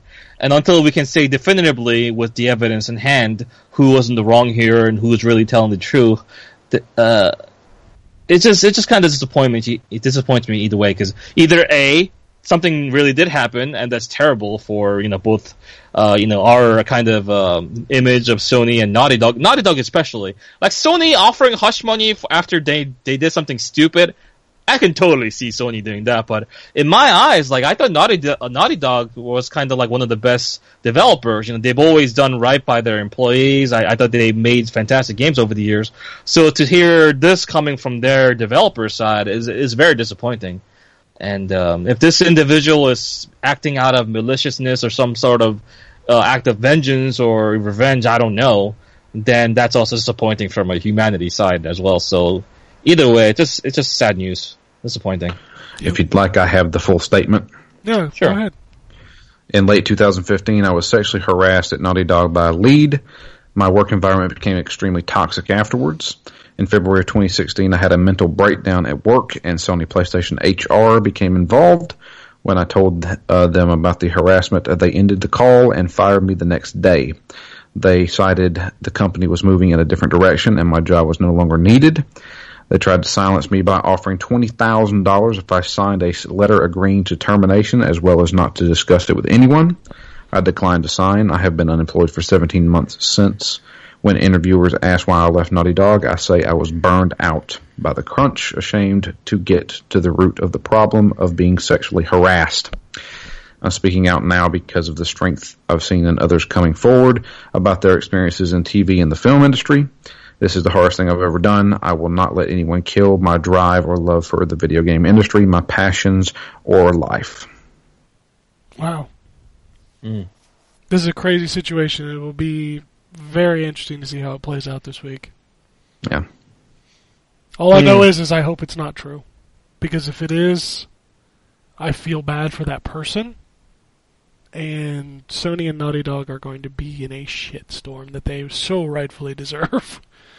Yeah, definitely. If they, uh, because, um, well, what is the right action, right? When an employee uh, says someone has kind of sexually harassed them, you have to really examine that, right? Yeah, you, you need to you need to start an investigation. You need to make the Mhm. employee feel comfortable about their job and their workplace.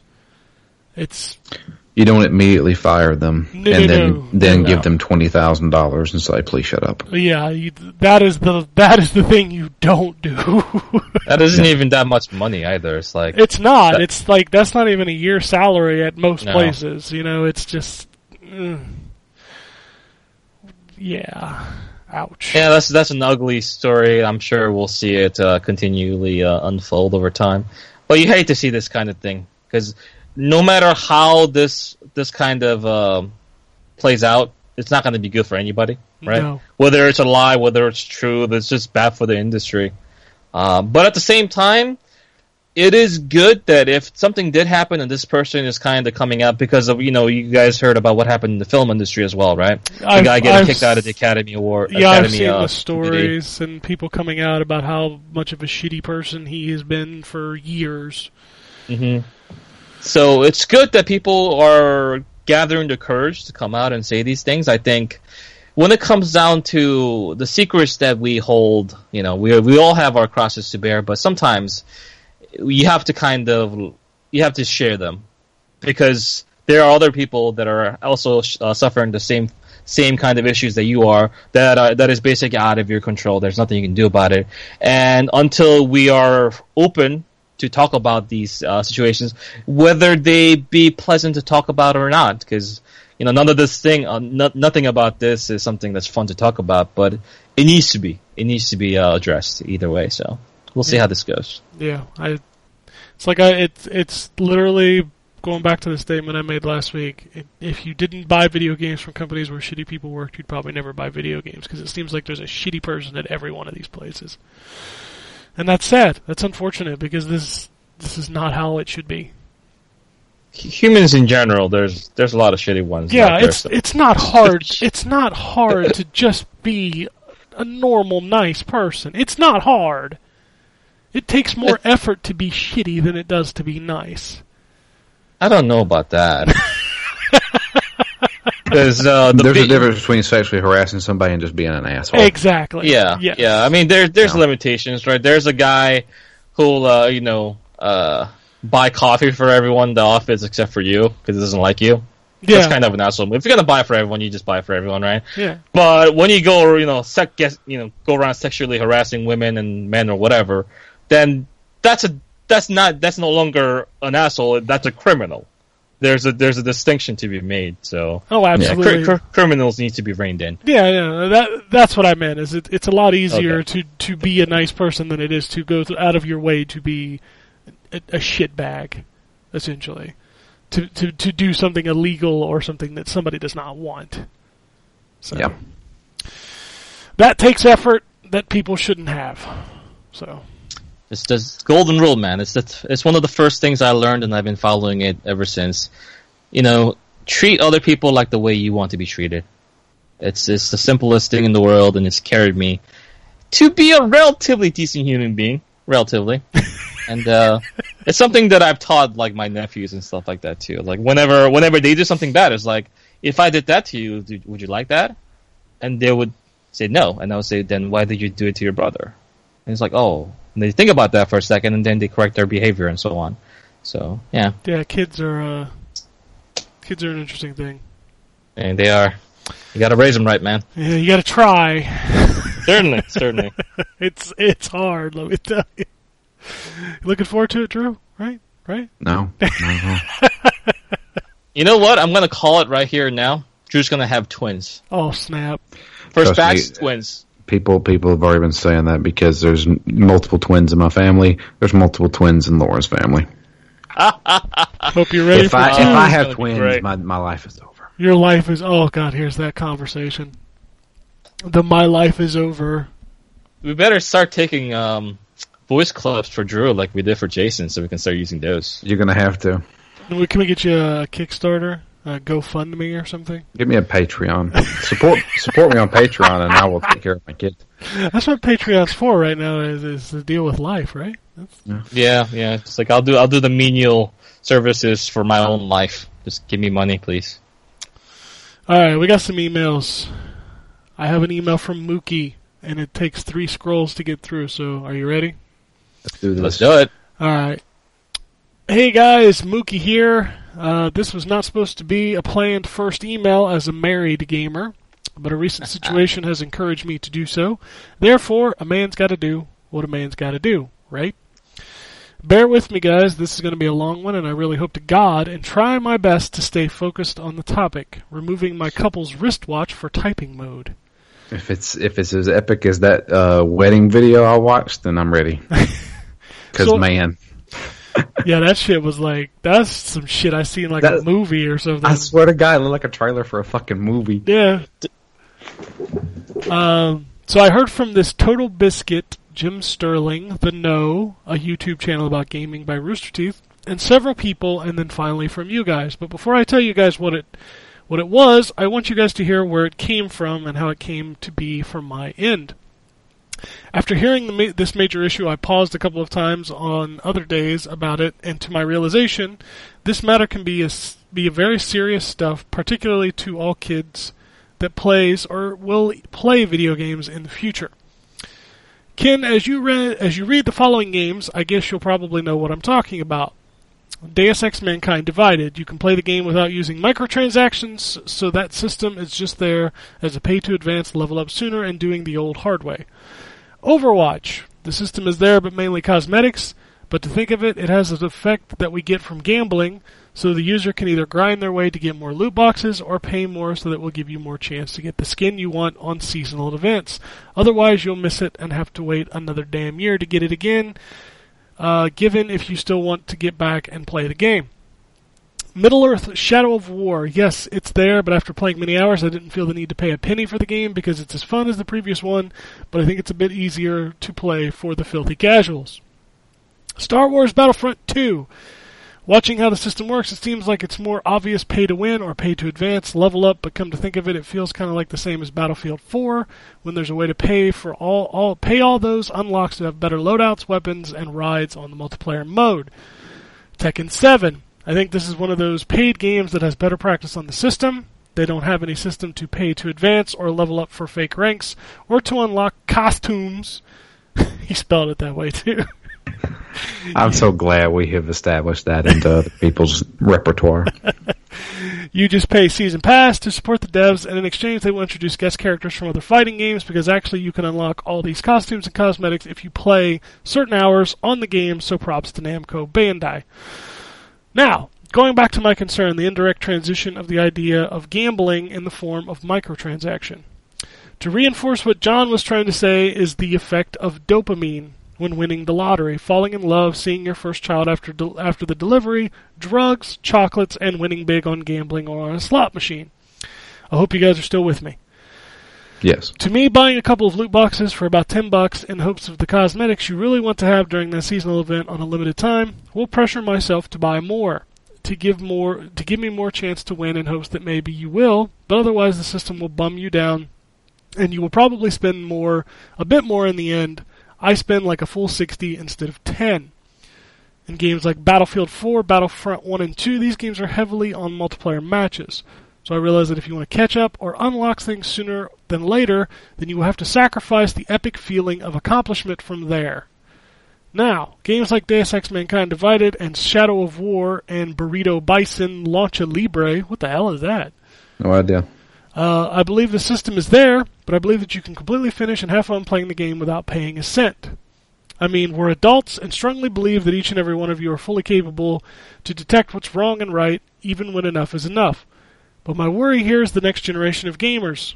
If I were to be blessed with a kid, and if that kid will play games, I will have to supervise him or her so that they won't fall into spending too much money on useless shits in the game. Uh, quick tip, Mookie, for me, I just disable the internet for my child. Then he can't buy anything. Um, to, Yeah. di- to differentiate between pay to win, advanced level up, and DLCs and expansions. Between buying uncertain loot boxes that will more likely disappoint them when they don't get what they want from loot box slash crate, and buying cosmetics in which you get 100% uh, 100% get it from the game, like Dota 2 Arcana skin, which are 25 to 30 dollars for each player. Because I don't want kids to spend their money on uncertain things, because once we're getting too blind on this crap, we better remind ourselves on the main objective on actually on why we actually play games. I play to have fun and escape from the crazy world we all live in. I don't like the idea of blocking myself on a game because of a bad practice, knowing that it can still be playable regardless of the shitty system, microtransactions, and the bad RNG algorithm. But when a game is finally overrun by microtransactions and affected the gameplay beyond cosmetics, then I better back off, sit down, and review my priorities on why I'm playing the game in the first place.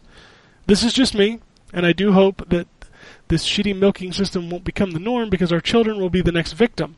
There's a lot more important things that we need to spend our money on aside from gaming, and it would be a nice idea that they want that they won't end up spending a game more than it needs in the future. I guess in the end, I hate gambling, and I hate how these fuckers find their way to on implementing it in games that they know we love. But in order not to sound like a hypocrite, there's only one game that I want to spend my money on the most, and that's Dota 2, because those skins and effects are awesome. So Dota 2 till I die, I suppose, and Ken, you do you. Overwatch and spin more with those crates and have a fucking blast. P.S. Oh, no, that's it.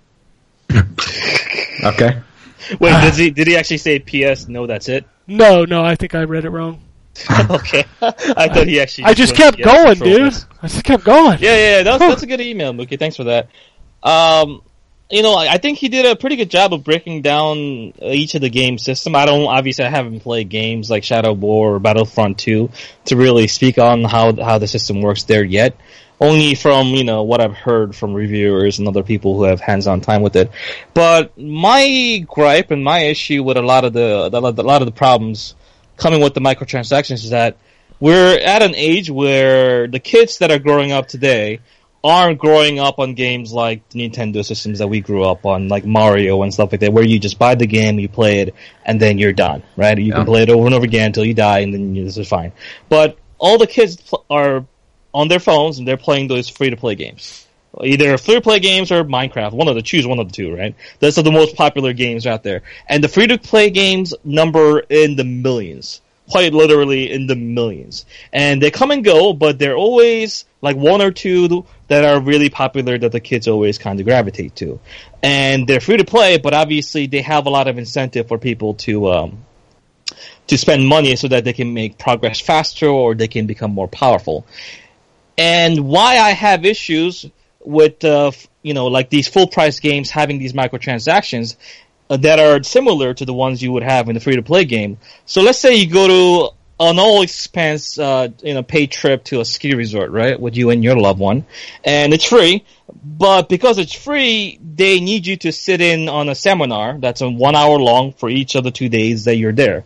And that is the cost, right? You yourself might not spend the money on a timeshare, but someone else will. And that person who spends the money ends up paying for the free trip that you got. You still have to sit through the seminars all the same. You still have to go through their pitch. You have to fight the temptation. But you don't have to spend the money. You can still enjoy it for the most part, right? Now, let's say you pay money for a two day trip to a ski resort, and now you're also being told to sit down and you have to sit through this seminar. That doesn't seem fair to you, right? Because you pay for the service, you shouldn't have to, you know, I have to go through the psychological effect of trying to resist these scientifically designed, mind you. And I'm t- I'm like being 100% serious. They make sure they go through fucking surveys and labs in order to make these as most tempting as possible for you to spend money on these things that you already pay for that you you should already be good for. So when you have these additional microtransactions on these full base uh, full prices, that's how I feel. I'm I'm I'm at, I'm at the ski resort that I pay for, and they're trying to tempt me to spend more money on stuff that I don't generally need. But the temptation that I still have to fight is still there. It's like fucking psychological warfare to play a fucking video game nowadays. Because video games are just video games, they're services. And that's how the corporations want to try to milk more money out of you. And why does it have to be our responsibility to have to fight these temptations at all times? Why do we have to be berated by these tactics that are designed to make us spend money that we don't need to? That shouldn't happen. And I don't know. It's like, am I am I alone in feeling that way? No, What do you guys see? No, I I don't. just oh, I ahead, ignore it. That's Yeah. my thing. I end up ignoring it. So like, yeah, I mean, I've played plenty of games. I Fucking Puzzles and Dragons. I put a lot of time into that game, and it was free to play. Never spent a single fucking dime on it.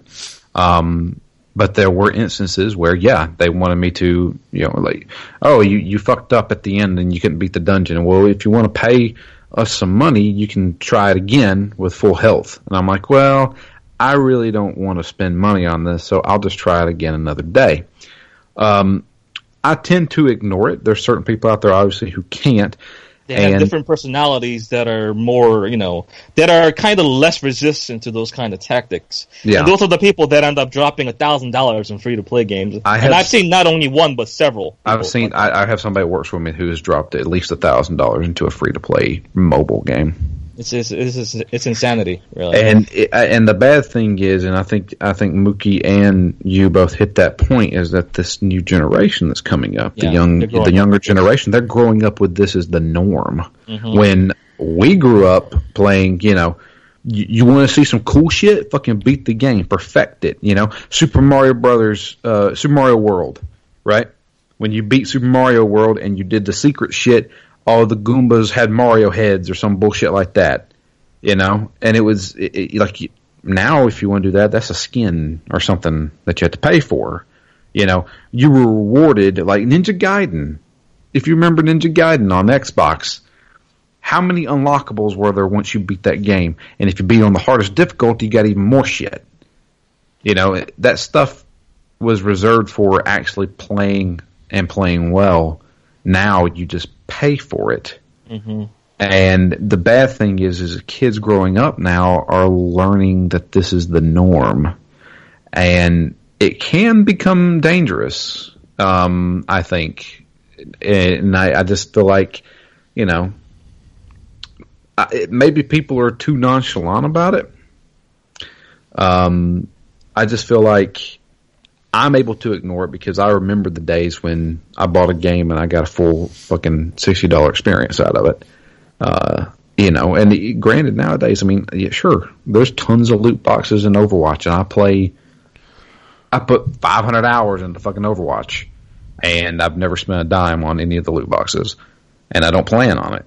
Um, there's certain games that do it right. There's certain games that don't. so you um, have a very anti-addictive personality, then that way. is true. That's I, good. I, I would say yeah. You Yeah. know, um, I, I just, I mean, yeah, sure, I've gambled before. I mean, there was there was that perfect example. I think I've even said it on the show before. Um, I was probably eighteen or nineteen, and back then uh, fireworks were not legal in Georgia. So we'd have a get together and we'd like to shoot fireworks off. So we would then drive to South Carolina, which is only like an hour drive, and get some fireworks and there was a guy. It was so strange. It was obviously a hustle, and um, but there was a guy who was standing outside of the firework place, and he had like a little stand, and he'd give you free shit when you walked by. He'd also want to show you something, and basically what it was, he had a board that had a bunch of holes in it, and you would basically take uh, a a cup that had uh, little balls that you would then throw onto the board, and uh, whatever holes the the um, the the balls landed in, you got points. He said if you can make it to hundred points, I'll give you uh, X amount of dollars. but every time you threw uh, balls onto it, you had to give him an extra five bucks. Well, I then decided I was going to play this. Fuck it, why not? I gave him five bucks, threw it in there. Ended up with 50 points. All right, he said, You want to do it again? He said, You're halfway there. Sure. And while he was doing this, he would always. He'd, he'd, he'd do a little like um thing. He'd pick up the board, he'd flip it upside down, all this stuff. He says, "There's no tricks, nothing like that." Doing a lot of fancy hand work. Mm-hmm. He put it back down and let me roll again. Never did I land enough. I get to like 90 points. Never could get enough. right? And then I realized it.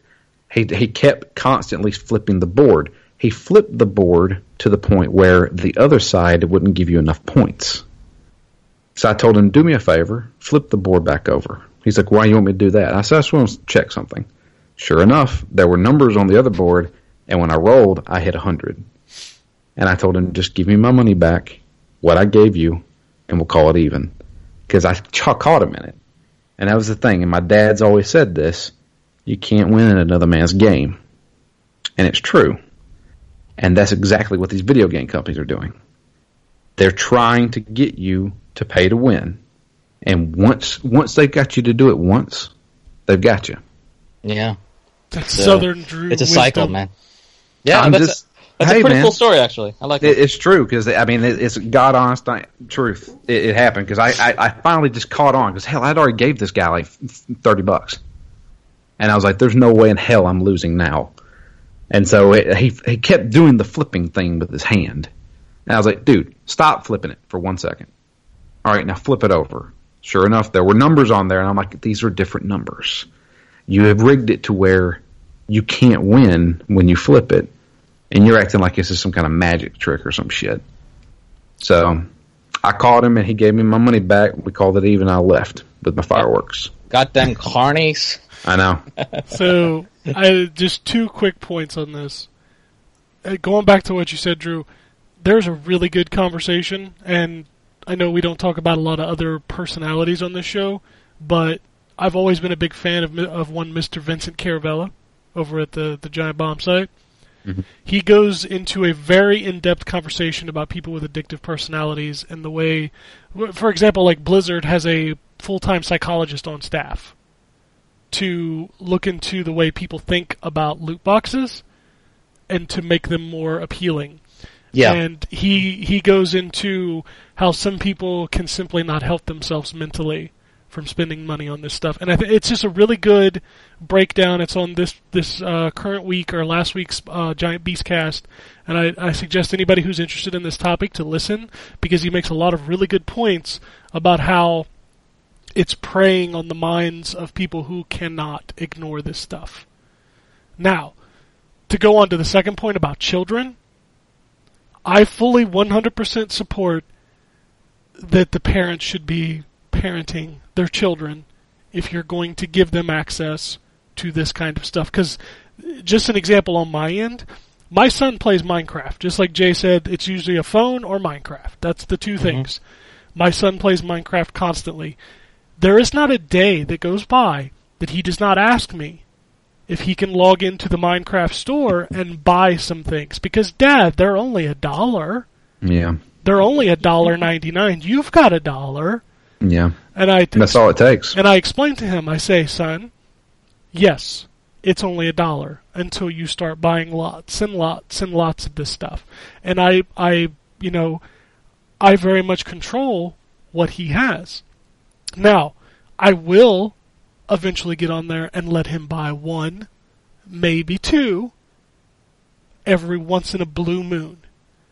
But you do not give your kids access to these stores because children are super more impressionable than adults in Oh most God. cases. Yeah. And then they'll learn to be that way in E- life. exactly. That's the bad thing. Exactly, and that's what I try to instill on him is that yes, it's only a dollar, son, but when you get obsessed and you buy 30 of them, then it becomes $30 and then that becomes no dinner for 3 or 4 days. I'm like you've got to plan this kind of stuff out. Yeah. So I keep it at bay, and like I told you earlier, I keep all of his systems offline. And anything he is online with has a parental passcode that he would have to enter in order to make any purchase. So, Wow, On- Ken, you're, uh, you're on- actually doing parenting. That's Yeah. Yes, yes. On a, responsible on, a, on a related note, though, Ken, how much money did you spend on DOA costumes? none. you got the season pass or whatever from No, the, I never bought a season pass for it. no, no. You, you got you got the code from the publisher thing, right? No, no, they've never sent. Well, they've sent a couple packs that we gave away. Uh-huh. With, I gave those away. You can go back and look at the the stories on the site. The, the the better question to have asked is how much did he spend on Overwatch? When Overwatch is a been- different story. Yeah. Okay, we're not gonna talk about Overwatch. but you know what? Daddy still, Daddy still went out and got dinner. Okay. That's true, and that's that's the biggest thing for me. Like, when, when- especially whenever they brought up this whole, you know, like, oh, we're getting these, you know, iterative consoles. You know, we got the PlayStation Pro and the Xbox One X, and they're like, you, you gonna buy them? I'm like, I can't afford to. Yeah, you know, I've got. Shit, I mean, I've got a fucking you know payments and stuff. I mean, yeah, I'd love to have it, but there's there's a there's a cutoff point, you know, and there's certain people out there who don't have that cutoff point, and children especially. And if you give kids access to that kind of stuff, they're going to do it, and then they're also teaching themselves to do it on a regular basis. And I think it's shitty that there's companies out there that do that shit. Absolutely. It's I love Blizzard, but the You fact know- that they have a psychologist on fucking staff just for that. Imagine imagine is a shit. little little girl, right? She's playing a game where she is taking care of a bunch of like little cute, adorable animals, and one of the animals dies, and the screen pops up says. For 400 gems. By the way, they don't use money, because money hmm. is something of value, and the kids even understand that, but they use things like gems. They use things like tokens to make it look like it's not money when it actually is, to fool the kids even further, and say, for 400 gems, you can bring this pet that you've, you know, taken care of for over two weeks back to life. What are you gonna say to that child who's crying, inconsolable? You're gonna say, you're gonna say no? No, you're gonna say like, oh, fuck it, just, just, okay, fine, we're gonna, we're gonna add some gems to your account. And that is not an exaggeration. There are actual games just like that, where they prey on children. It's like their sympathy, their love for things, and then they, they basically kill them off or put them into precarious situations where you have to pay money to get them out. And that, that sounds almost illegal. It should be illegal to me. And like when you prey on children psychologically like that, never mind adults, we you know, which is we're kind of accustomed to that all the time because we're you know we're used to advertising, we're used to all the temptations in life. But the children, fuck that, man. You got to draw the line somewhere. I don't even have kids, and that that like pisses me off greatly. Yeah, no, you, and then that's where parenting comes in. You've got to, you've got to explain that kind of stuff to him. And I, and I, try to do my best to do that with him. You know, I explain to him like, this is, these are video games. This is not real life. So it's it's hard. It's hard because kids, you know, you've got to bring yourself down to their level to understand where they're coming from because their emotions are extremely different than yours. Man, imagine if you're playing Final Fantasy VII. After the moment Aerith gets killed, it says for seven ninety nine she can come back to life. How would how would like how would we have dealt with that as as, as like teenagers and children? Uh, What the fuck? What the fuck would that have done to our mentality? Uh, I've been like, ah, I wouldn't use her in my party anyway. uh, truthfully, if that would have happened to me back then, I'd been like, "The fuck? How am I going to give you eight dollars? There ain't no internet." I got to mail it in with like a letter, like I'd like to bring Aerith back to life. Yeah. Check your money order to Square Enix. Could you send me Yeah. the new disc, the Aerith Lives edition? Mhm. That's that should They'll be probably the. do that for the Final Fantasy VII. that's what I was gonna remake, say. In the remake, but- they should make that DLC. Hell yeah. Well, let's let's move on to the next email because this continues the conversation about this is a big topic. This, It really is. That's why. That, that's why I felt the need to talk about it last week, and uh, all right, well, Because this, it's, it's becoming huge now. I mean, it's it's everywhere. it's good. It's good. We're having this discussion. It's very so important. Antonio writes in and says, microtransactions and DLC, as long as they don't shove it in my face and constantly remind me that I don't have something cool, or that I don't have something that I'm cool. The last thing I want to do is pay 60 bucks for a game and then immediately feel like I need to pay more for a complete experience as soon as I boot up the game. The worst offender I've encountered is the vanilla version of The Crew. The start and menu screen is for the Calling All Units expansion, even though I don't have it. And all the DLC, none of which I have, is littered all over the map for me to see when I open the map, and, then, and as I'm driving around, it's always there. To unlock more of Antonio's email, please purchase an unlock key, or you can wait until next week, and then it'll be free for Android users a week early ahead of iOS and PC. Well, I'm an Android user, so we're good. Well, you'll get it next week. Okay. No, I, I agree. Like I I hate it when a game is constantly pushing content I don't have in my face. Yeah. Um, That's usually like the first splash screen in a lot of games too. yeah, Like when you first boot up a game, it says, "Oh, don't forget you you get to get the the DLC for you know eleven ninety nine, you know, and it- it's it's cool outfits and costumes and costumes. and shit like that, or you can get this exclusive golden gun that kills everybody in one shot. you want you want that? Fourteen ninety nine. Fourteen ninety nine season pass. Come on, that's what they need. They just need a Peter Griffin gif that's just on the front screen going, "Come on, You, you, you buy it yet? Come on. come on, Come on, just buy it. Give me that money, boy."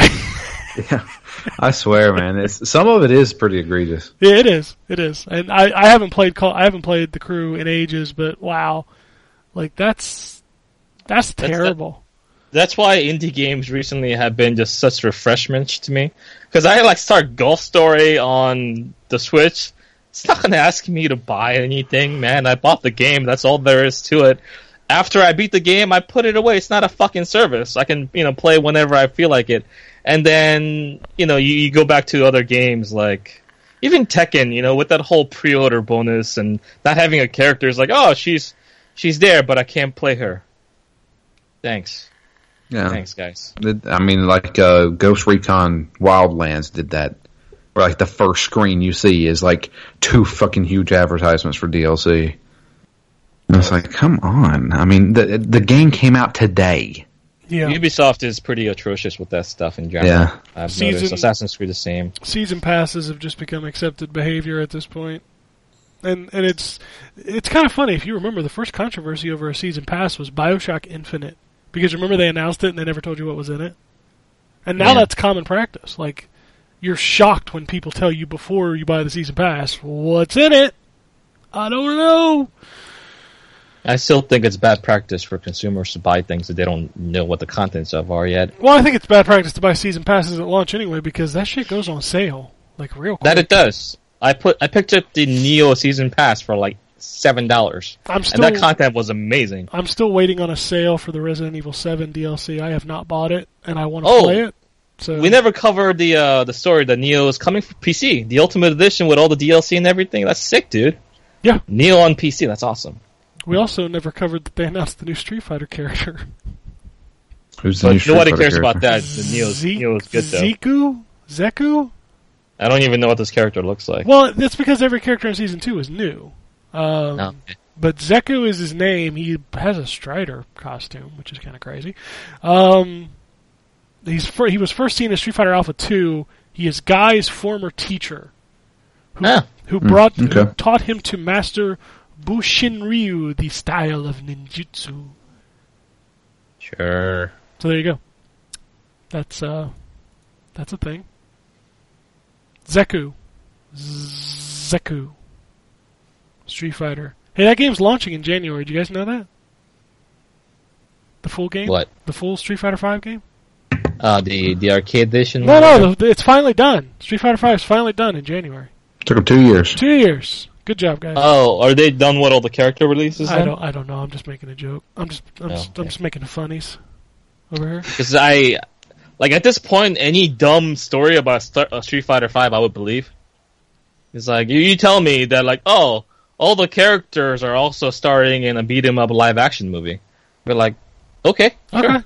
Okay. yeah, that that makes sense. That's what Capcom does now. Yeah. You know, it's- Capcom's weird because they did they did really well. I mean, they do consistently well with anything that's Monster Hunter. Yeah, It's like their entire. all Do you know the what they do with the DLC? free. It's for free. like months, months they're free and they're awesome. All these, all these missions, all these costumes, weapons, items, completely and utterly free. No microtransactions whatsoever. They're just supporting Link, the game. for Christ's sakes. Yeah, you can be Link, you can be Samus, you can be fucking Sonic the Hedgehog as one of your little pet guys. But anyway, it's awesome. But then you go to games like Street Fighter and and this is terrible. I don't get it. Poor See how Monster Hunter World does. Yeah, I'm curious about that too. But I think Capcom in general has such a. I mean, I think the Monster Hunter division of Capcom is so independent of the rest of what Capcom does from what we've seen because they're they are a force to be reckoned with, you know. Because they're one of the biggest uh, you know factors of uh, Capcom being successful, thanks to the, all the money that they make from Japan, especially. So uh, I hope they continue their independence and uh, out of shitty tactics. All right, I'm heading over to Twitter. Twitter, Twitter. Mookie says, "You motherfuckers better be finishing Soma this Halloween, you bitches." We've already That is responded to this. that is not happening. I thought I said it's all up to Ken. He's one playing it. Yeah, I deleted it off my hard Mm, oh, there you go. There's the, there's the answer. That's such a shame. Soma deserves her time, man. That's a good. We only game. had like an hour left. I did I I, was just getting so tired of dealing with that guy, He's stressing me out. With the dick guy. Yeah, the dick guy he was stressing me out.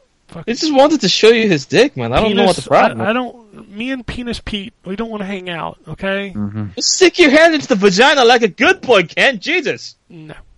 Uh, he also says, so excited about Stranger Things season two. So bring at Netflix that Michael Jackson song trailer. Got me all hyped again. I have not watched the trailer for this because I I'm going not in. either. I'm going in fresh, baby. It's That's it looks exactly great. Oh, I'm sure it's going Also, to be great. There is a show on Netflix that me and Laura just finished. We binged it this weekend. It's called Mindhunter. That's a fantastic show. I put it on my list. I'm trying to finish Lore, but um, that's on Amazon Video. It's interesting, but god damn, the guy that does the narration, he sounds like that like text to speech program. hmm Like he'll be talking to me like in 1985 there was things that happened like just like are you are you Captain Kirk? What's going on? Like it just it's really weird, but it's an interesting show. It's only 6 episodes. I'm on like 4. So uh Soma is your new Xenogears, Drew. So finish it with Ken. This ain't me. I know. I know. This is all Ken. That's, that's what I love about it. I can totally Everybody's go- blaming my ass. I was just sitting there watching. You're see, this is what you get for being the organizer. This is what Jay was talking about earlier. He's not the leader. You're the leader. You set everything up. You make it happen. Just place time all the I blame ask- on Drew alone. Every time I have to Great, go actually. raid, nobody answers. So fuck it. Uh, Blue Apple Blue says, according to the cynical Brit, being able to use real money for random loot makes games similar to gambling. What do you think? Ah, we've been over this so many times. Yeah. I don't. I I don't. I don't like the gambling comparison, but I get it. I do. I feel. I feel like gambling's a separate thing for me. Maybe that's just my brain ab- ability to separate the two actions. But I, I would say this because there's a difference between gambling and, and this kind of stuff in video games. I'm playing a video game to play the game. I'm gambling to make money. yeah, I, I feel like It- that's a good. That's a good way to explain Yeah. it. It's, it's, so it's, it's basically the opposite reason I'm playing.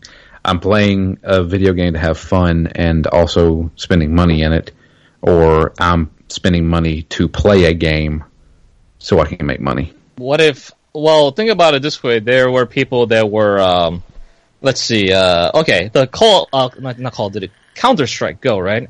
Yeah. Huge, huge player base. And one of the things that people like to do is they gamble on the loot boxes, and obviously there's a huge marketplace to buy and sell rare items. So you do gamble on it, you get the item. The item isn't worth anything by itself, but you can sell it. It when it's so you can make money off of it. So doesn't that mean gambling one one extra step? Yes and no. It depends. You know, I'm obviously I'm not. I don't feel like I'm gambling whenever I buy loot boxes in Overwatch.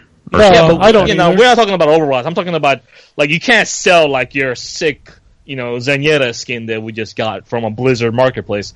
Uh, you, but you can do that in other games like Dota 2, for example. You can do that. You can also do that for Counter Strike. So, would you consider those situations where you can you can actually make money from the, the gambling inside the games to be gambling? and not so much the other stuff like Overwatch where you can't sell uh, the. I suppose you can sell your account at the end of the day because that's how you you uh, people made a lot of money. My friend sold his World of Warcraft account with a lot of the server first downs and unique weapons for over thousand and five hundred dollars. Oh yeah. So. So I mean, there's like gambling aspects to that too. So you have to think about like where do you draw the line? And I think for me, if you can sell the thing directly for money and you can make a profit out of it, that is the gambling but you also have to regulate because we we've gone over the Like Nate, the extremely. like Nate and Warren G. You got to regulate. God Nate damn, what? nobody's gonna get that one. That was song was like, like I know the who Warren. G is. Like that was dude, I the world when I was like in the early '90s. That song was everywhere. I, I have no idea. Your music references mostly go over my head. uh, I think it's a part of I'm just not white enough for a lot of those songs. Yeah, maybe, that, that's know. a that's no. I'm just gonna say Warren, I'm just- G. White enough. The Warren G Alright, is dude, don't know not what that why is. he's uh, yeah okay. We're just gonna leave that alone. All right, we're gonna move on because my next tweet is very fun. Mhm. Uh, this comes from Papa Shuffler. He says, "I love how John goes off on microtransactions in full price games, then switches to how good FIFA is." I don't think he spends anything on it. I, I know. John replied to this, by the way.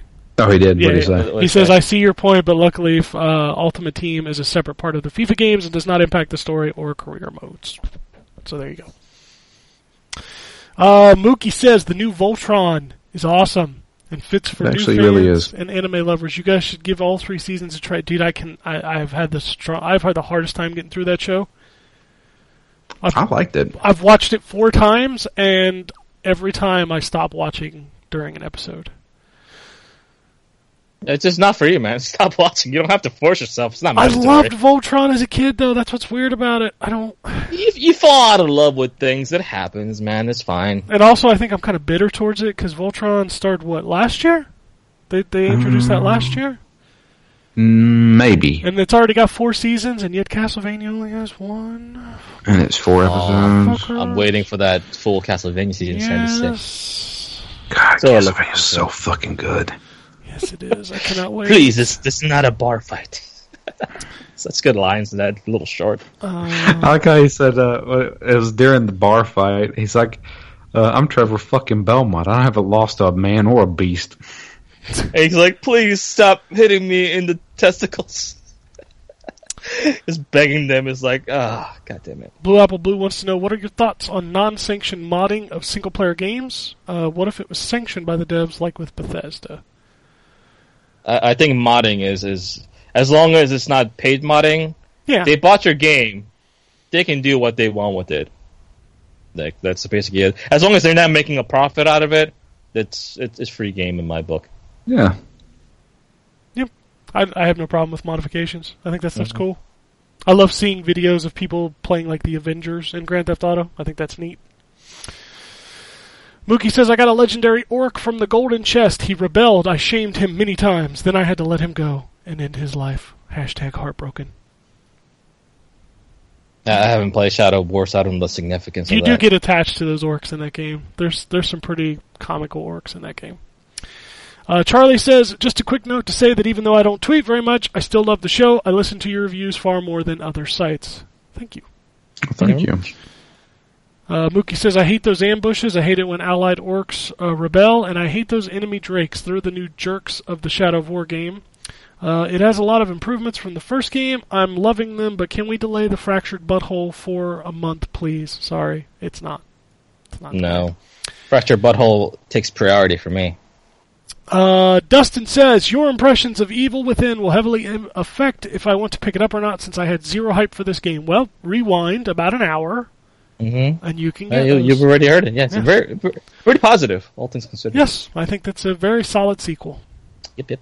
Uh, Dustin also says, with WiiWare shutting down, I hope they can re-release some of the games you can only play there, such as the Rebirth Collection from Konami. I wouldn't count on it, but yeah, that would be nice. Uh, can't wait for South Park. I've been in a gaming rut for a while, anticipating Mario, but South Park will distract me for a week. It's good, but yeah, fucking Mario. God damn it! Come on, you little Italian plumber, get in my controller. Jesus. I want that game so bad.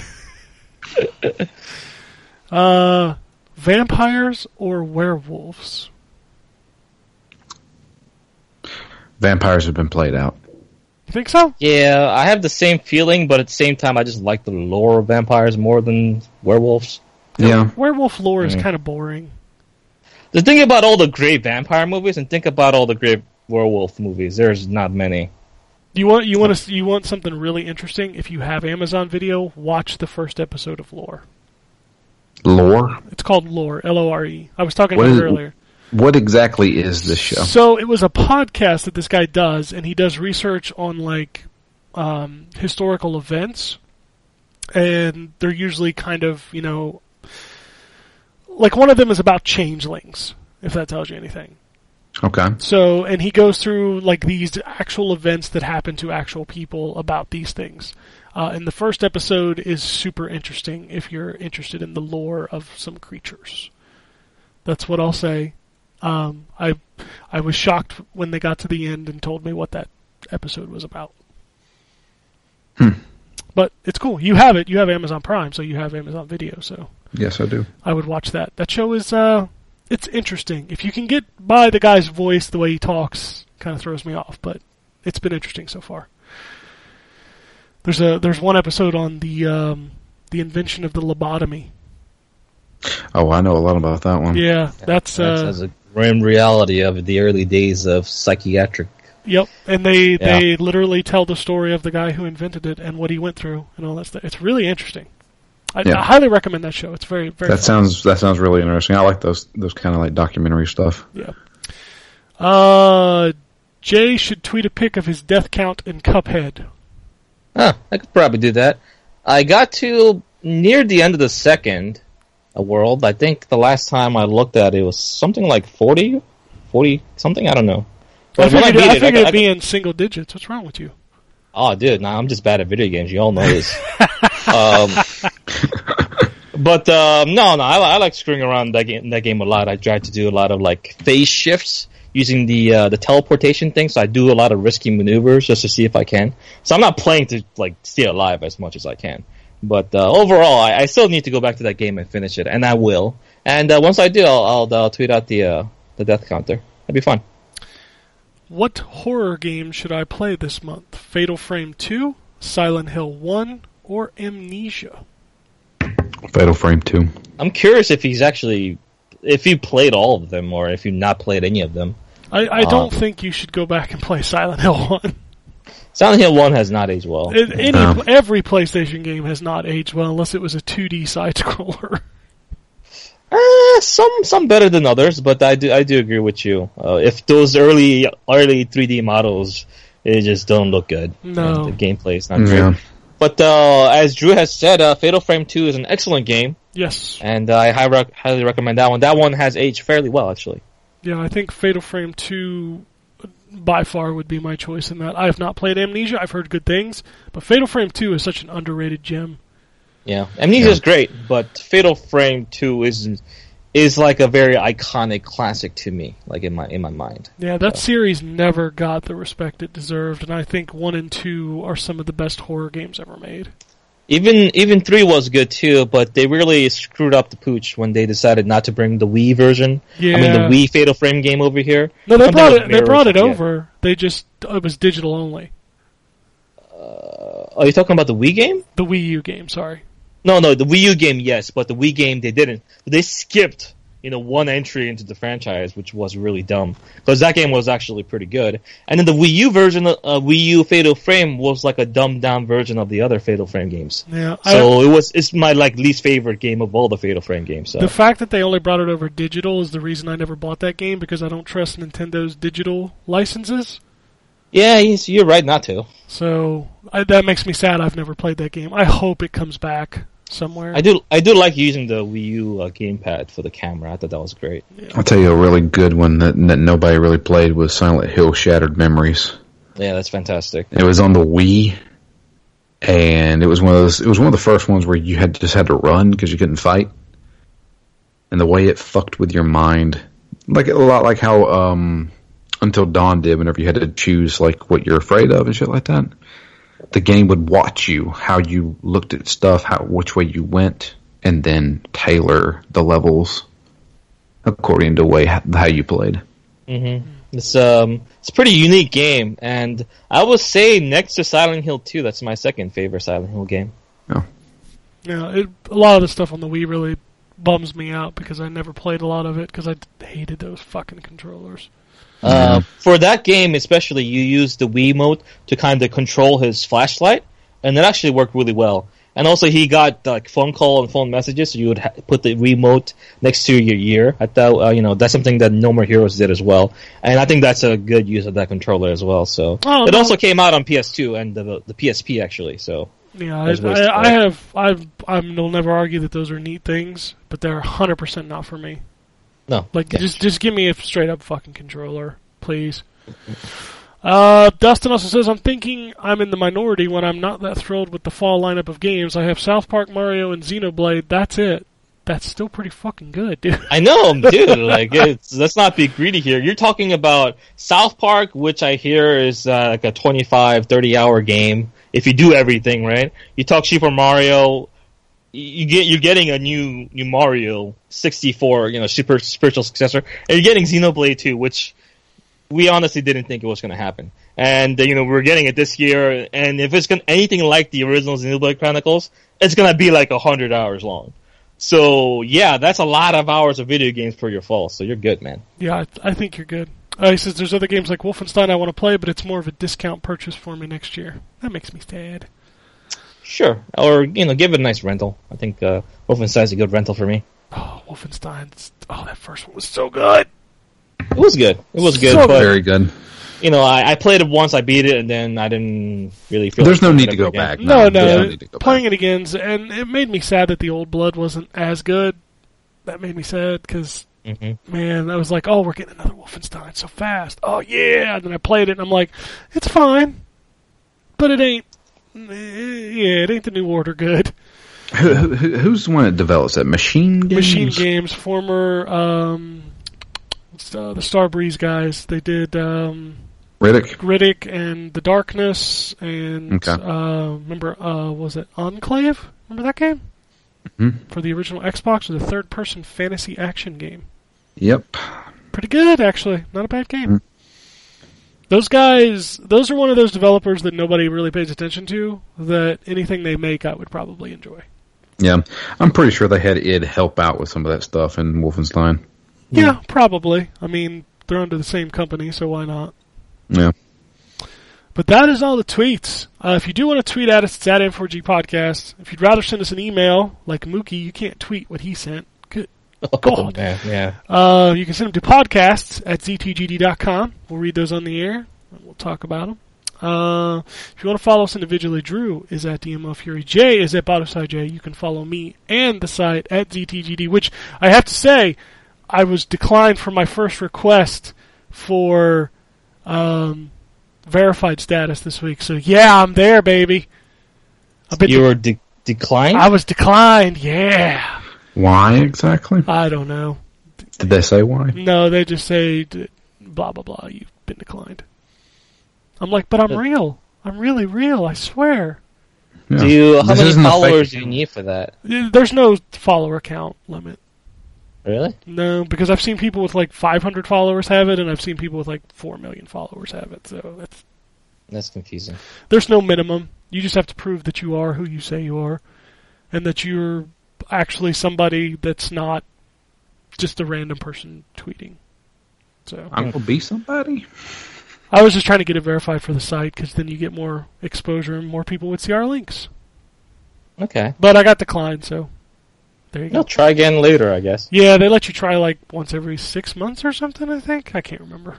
I'll give it a shot. See if I'm an internet celebrity. You should totally do it. If you get it before me, I'm going to be so pissed, Drew. Oh, I'm doing it. I'm doing Oh, tomorrow. Drew, you gotta get I'm it doing now, it tomorrow. Then how do you apply? Nah, I don't care. There, I think you just if you do a Google search for Twitter verified, that's how I found it. Okay. There's like a form you got to fill out and all that stuff. It's yeah. But there you go. Uh, but yeah, shoot, shoot us emails. Send us some tweets. Um, it's crazy. It's October. We're li- we're officially three weeks out from the launch of the Xbox One X, so new hardware. Uh, for the next three weeks, we have some of the biggest games coming out of the year. Um, we also officially don't have enough time to play all of said games. Nope. So there's that. Drew, when you get a Switch, so you can play Mario. Yeah, no. I guess when I get married. Wait, when you're gonna get married, you're gonna buy a Switch? How does that work? I, I put it on my registry. As I say, he's gonna put it on his wedding registry. Somebody give me a Switch. Well, you shouldn't have a problem getting them now. I saw three at Best Buy yesterday when I was out. Oh, that reminds me. I touched it. I touched the X. Did did it give you a nice, nice tingly feeling? I had to walk away with a book over my crotch. Oh my god! No, I'm kidding. No, they uh, Best Buy started putting up these like uh, demo units of systems, like um, to show you what they look like. So I was like, "Is this real?" Because I was I thought it was fake. You know, I was like, "This is probably like a shell or something."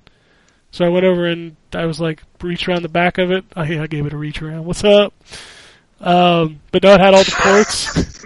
with you. I was like, if I had a Uh, we, screwdriver, we already know you're an Xbox fanboy. I think you're going a little over the top with your character now, so you gotta tone it down a No, little I'm just bit. having fun. But no, I, I was like, if I had a screwdriver, I could just take these screws out and take this thing home. What's? Man arrested at which place? Best Buy. Best Buy is trying to steal a kiosk system. Yeah, That'd be a unit. good story, man. You- That's dedication, Ken. I think Phil Spencer at that Ohio point man should, arrested at Best Buy. Yeah, because I because I couldn't wait three weeks. Oh, the horrors! he- he should- he- Phil Spencer himself should fly over to your house and He should hand totally you the brand new one. he should totally post my bail if I get arrested for trying to steal the demo key. Yeah, that'd be of, uh, good.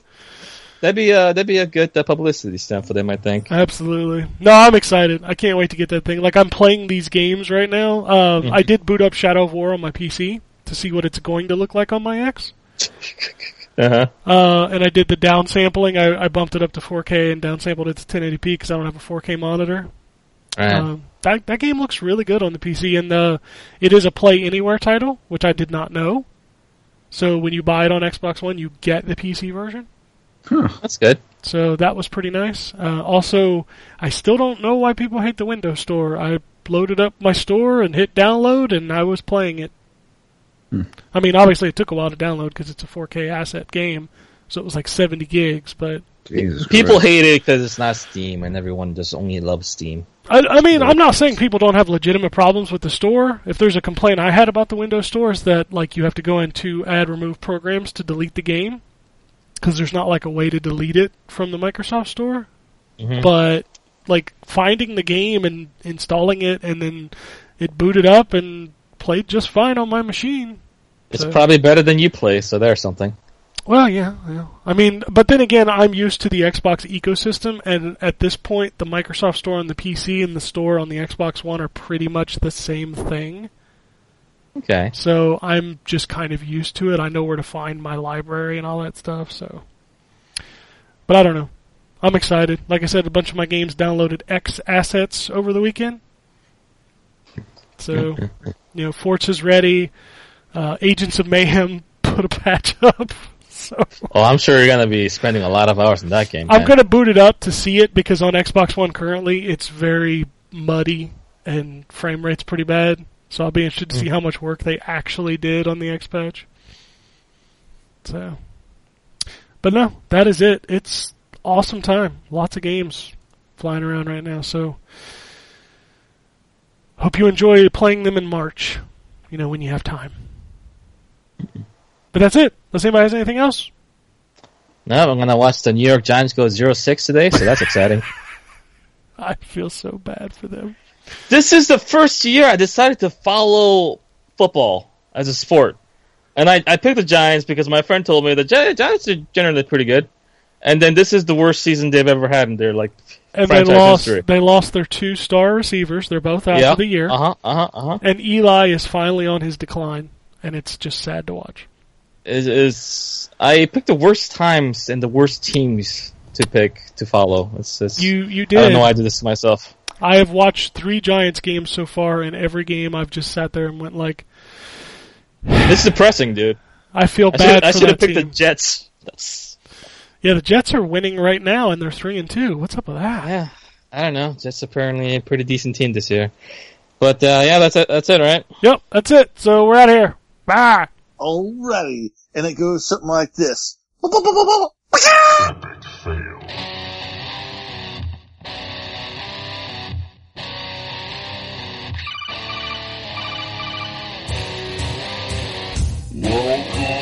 TN4G Podcast.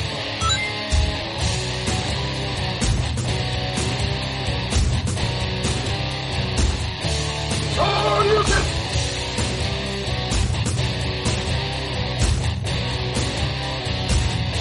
It's me, Mario. Zero dollars. This is gonna be a very interesting episode. Greetings, programs. I got lost trying to find my way to the secret underground N4G radio lair. The Wombat. And I always live being angry. Killer Wolverine.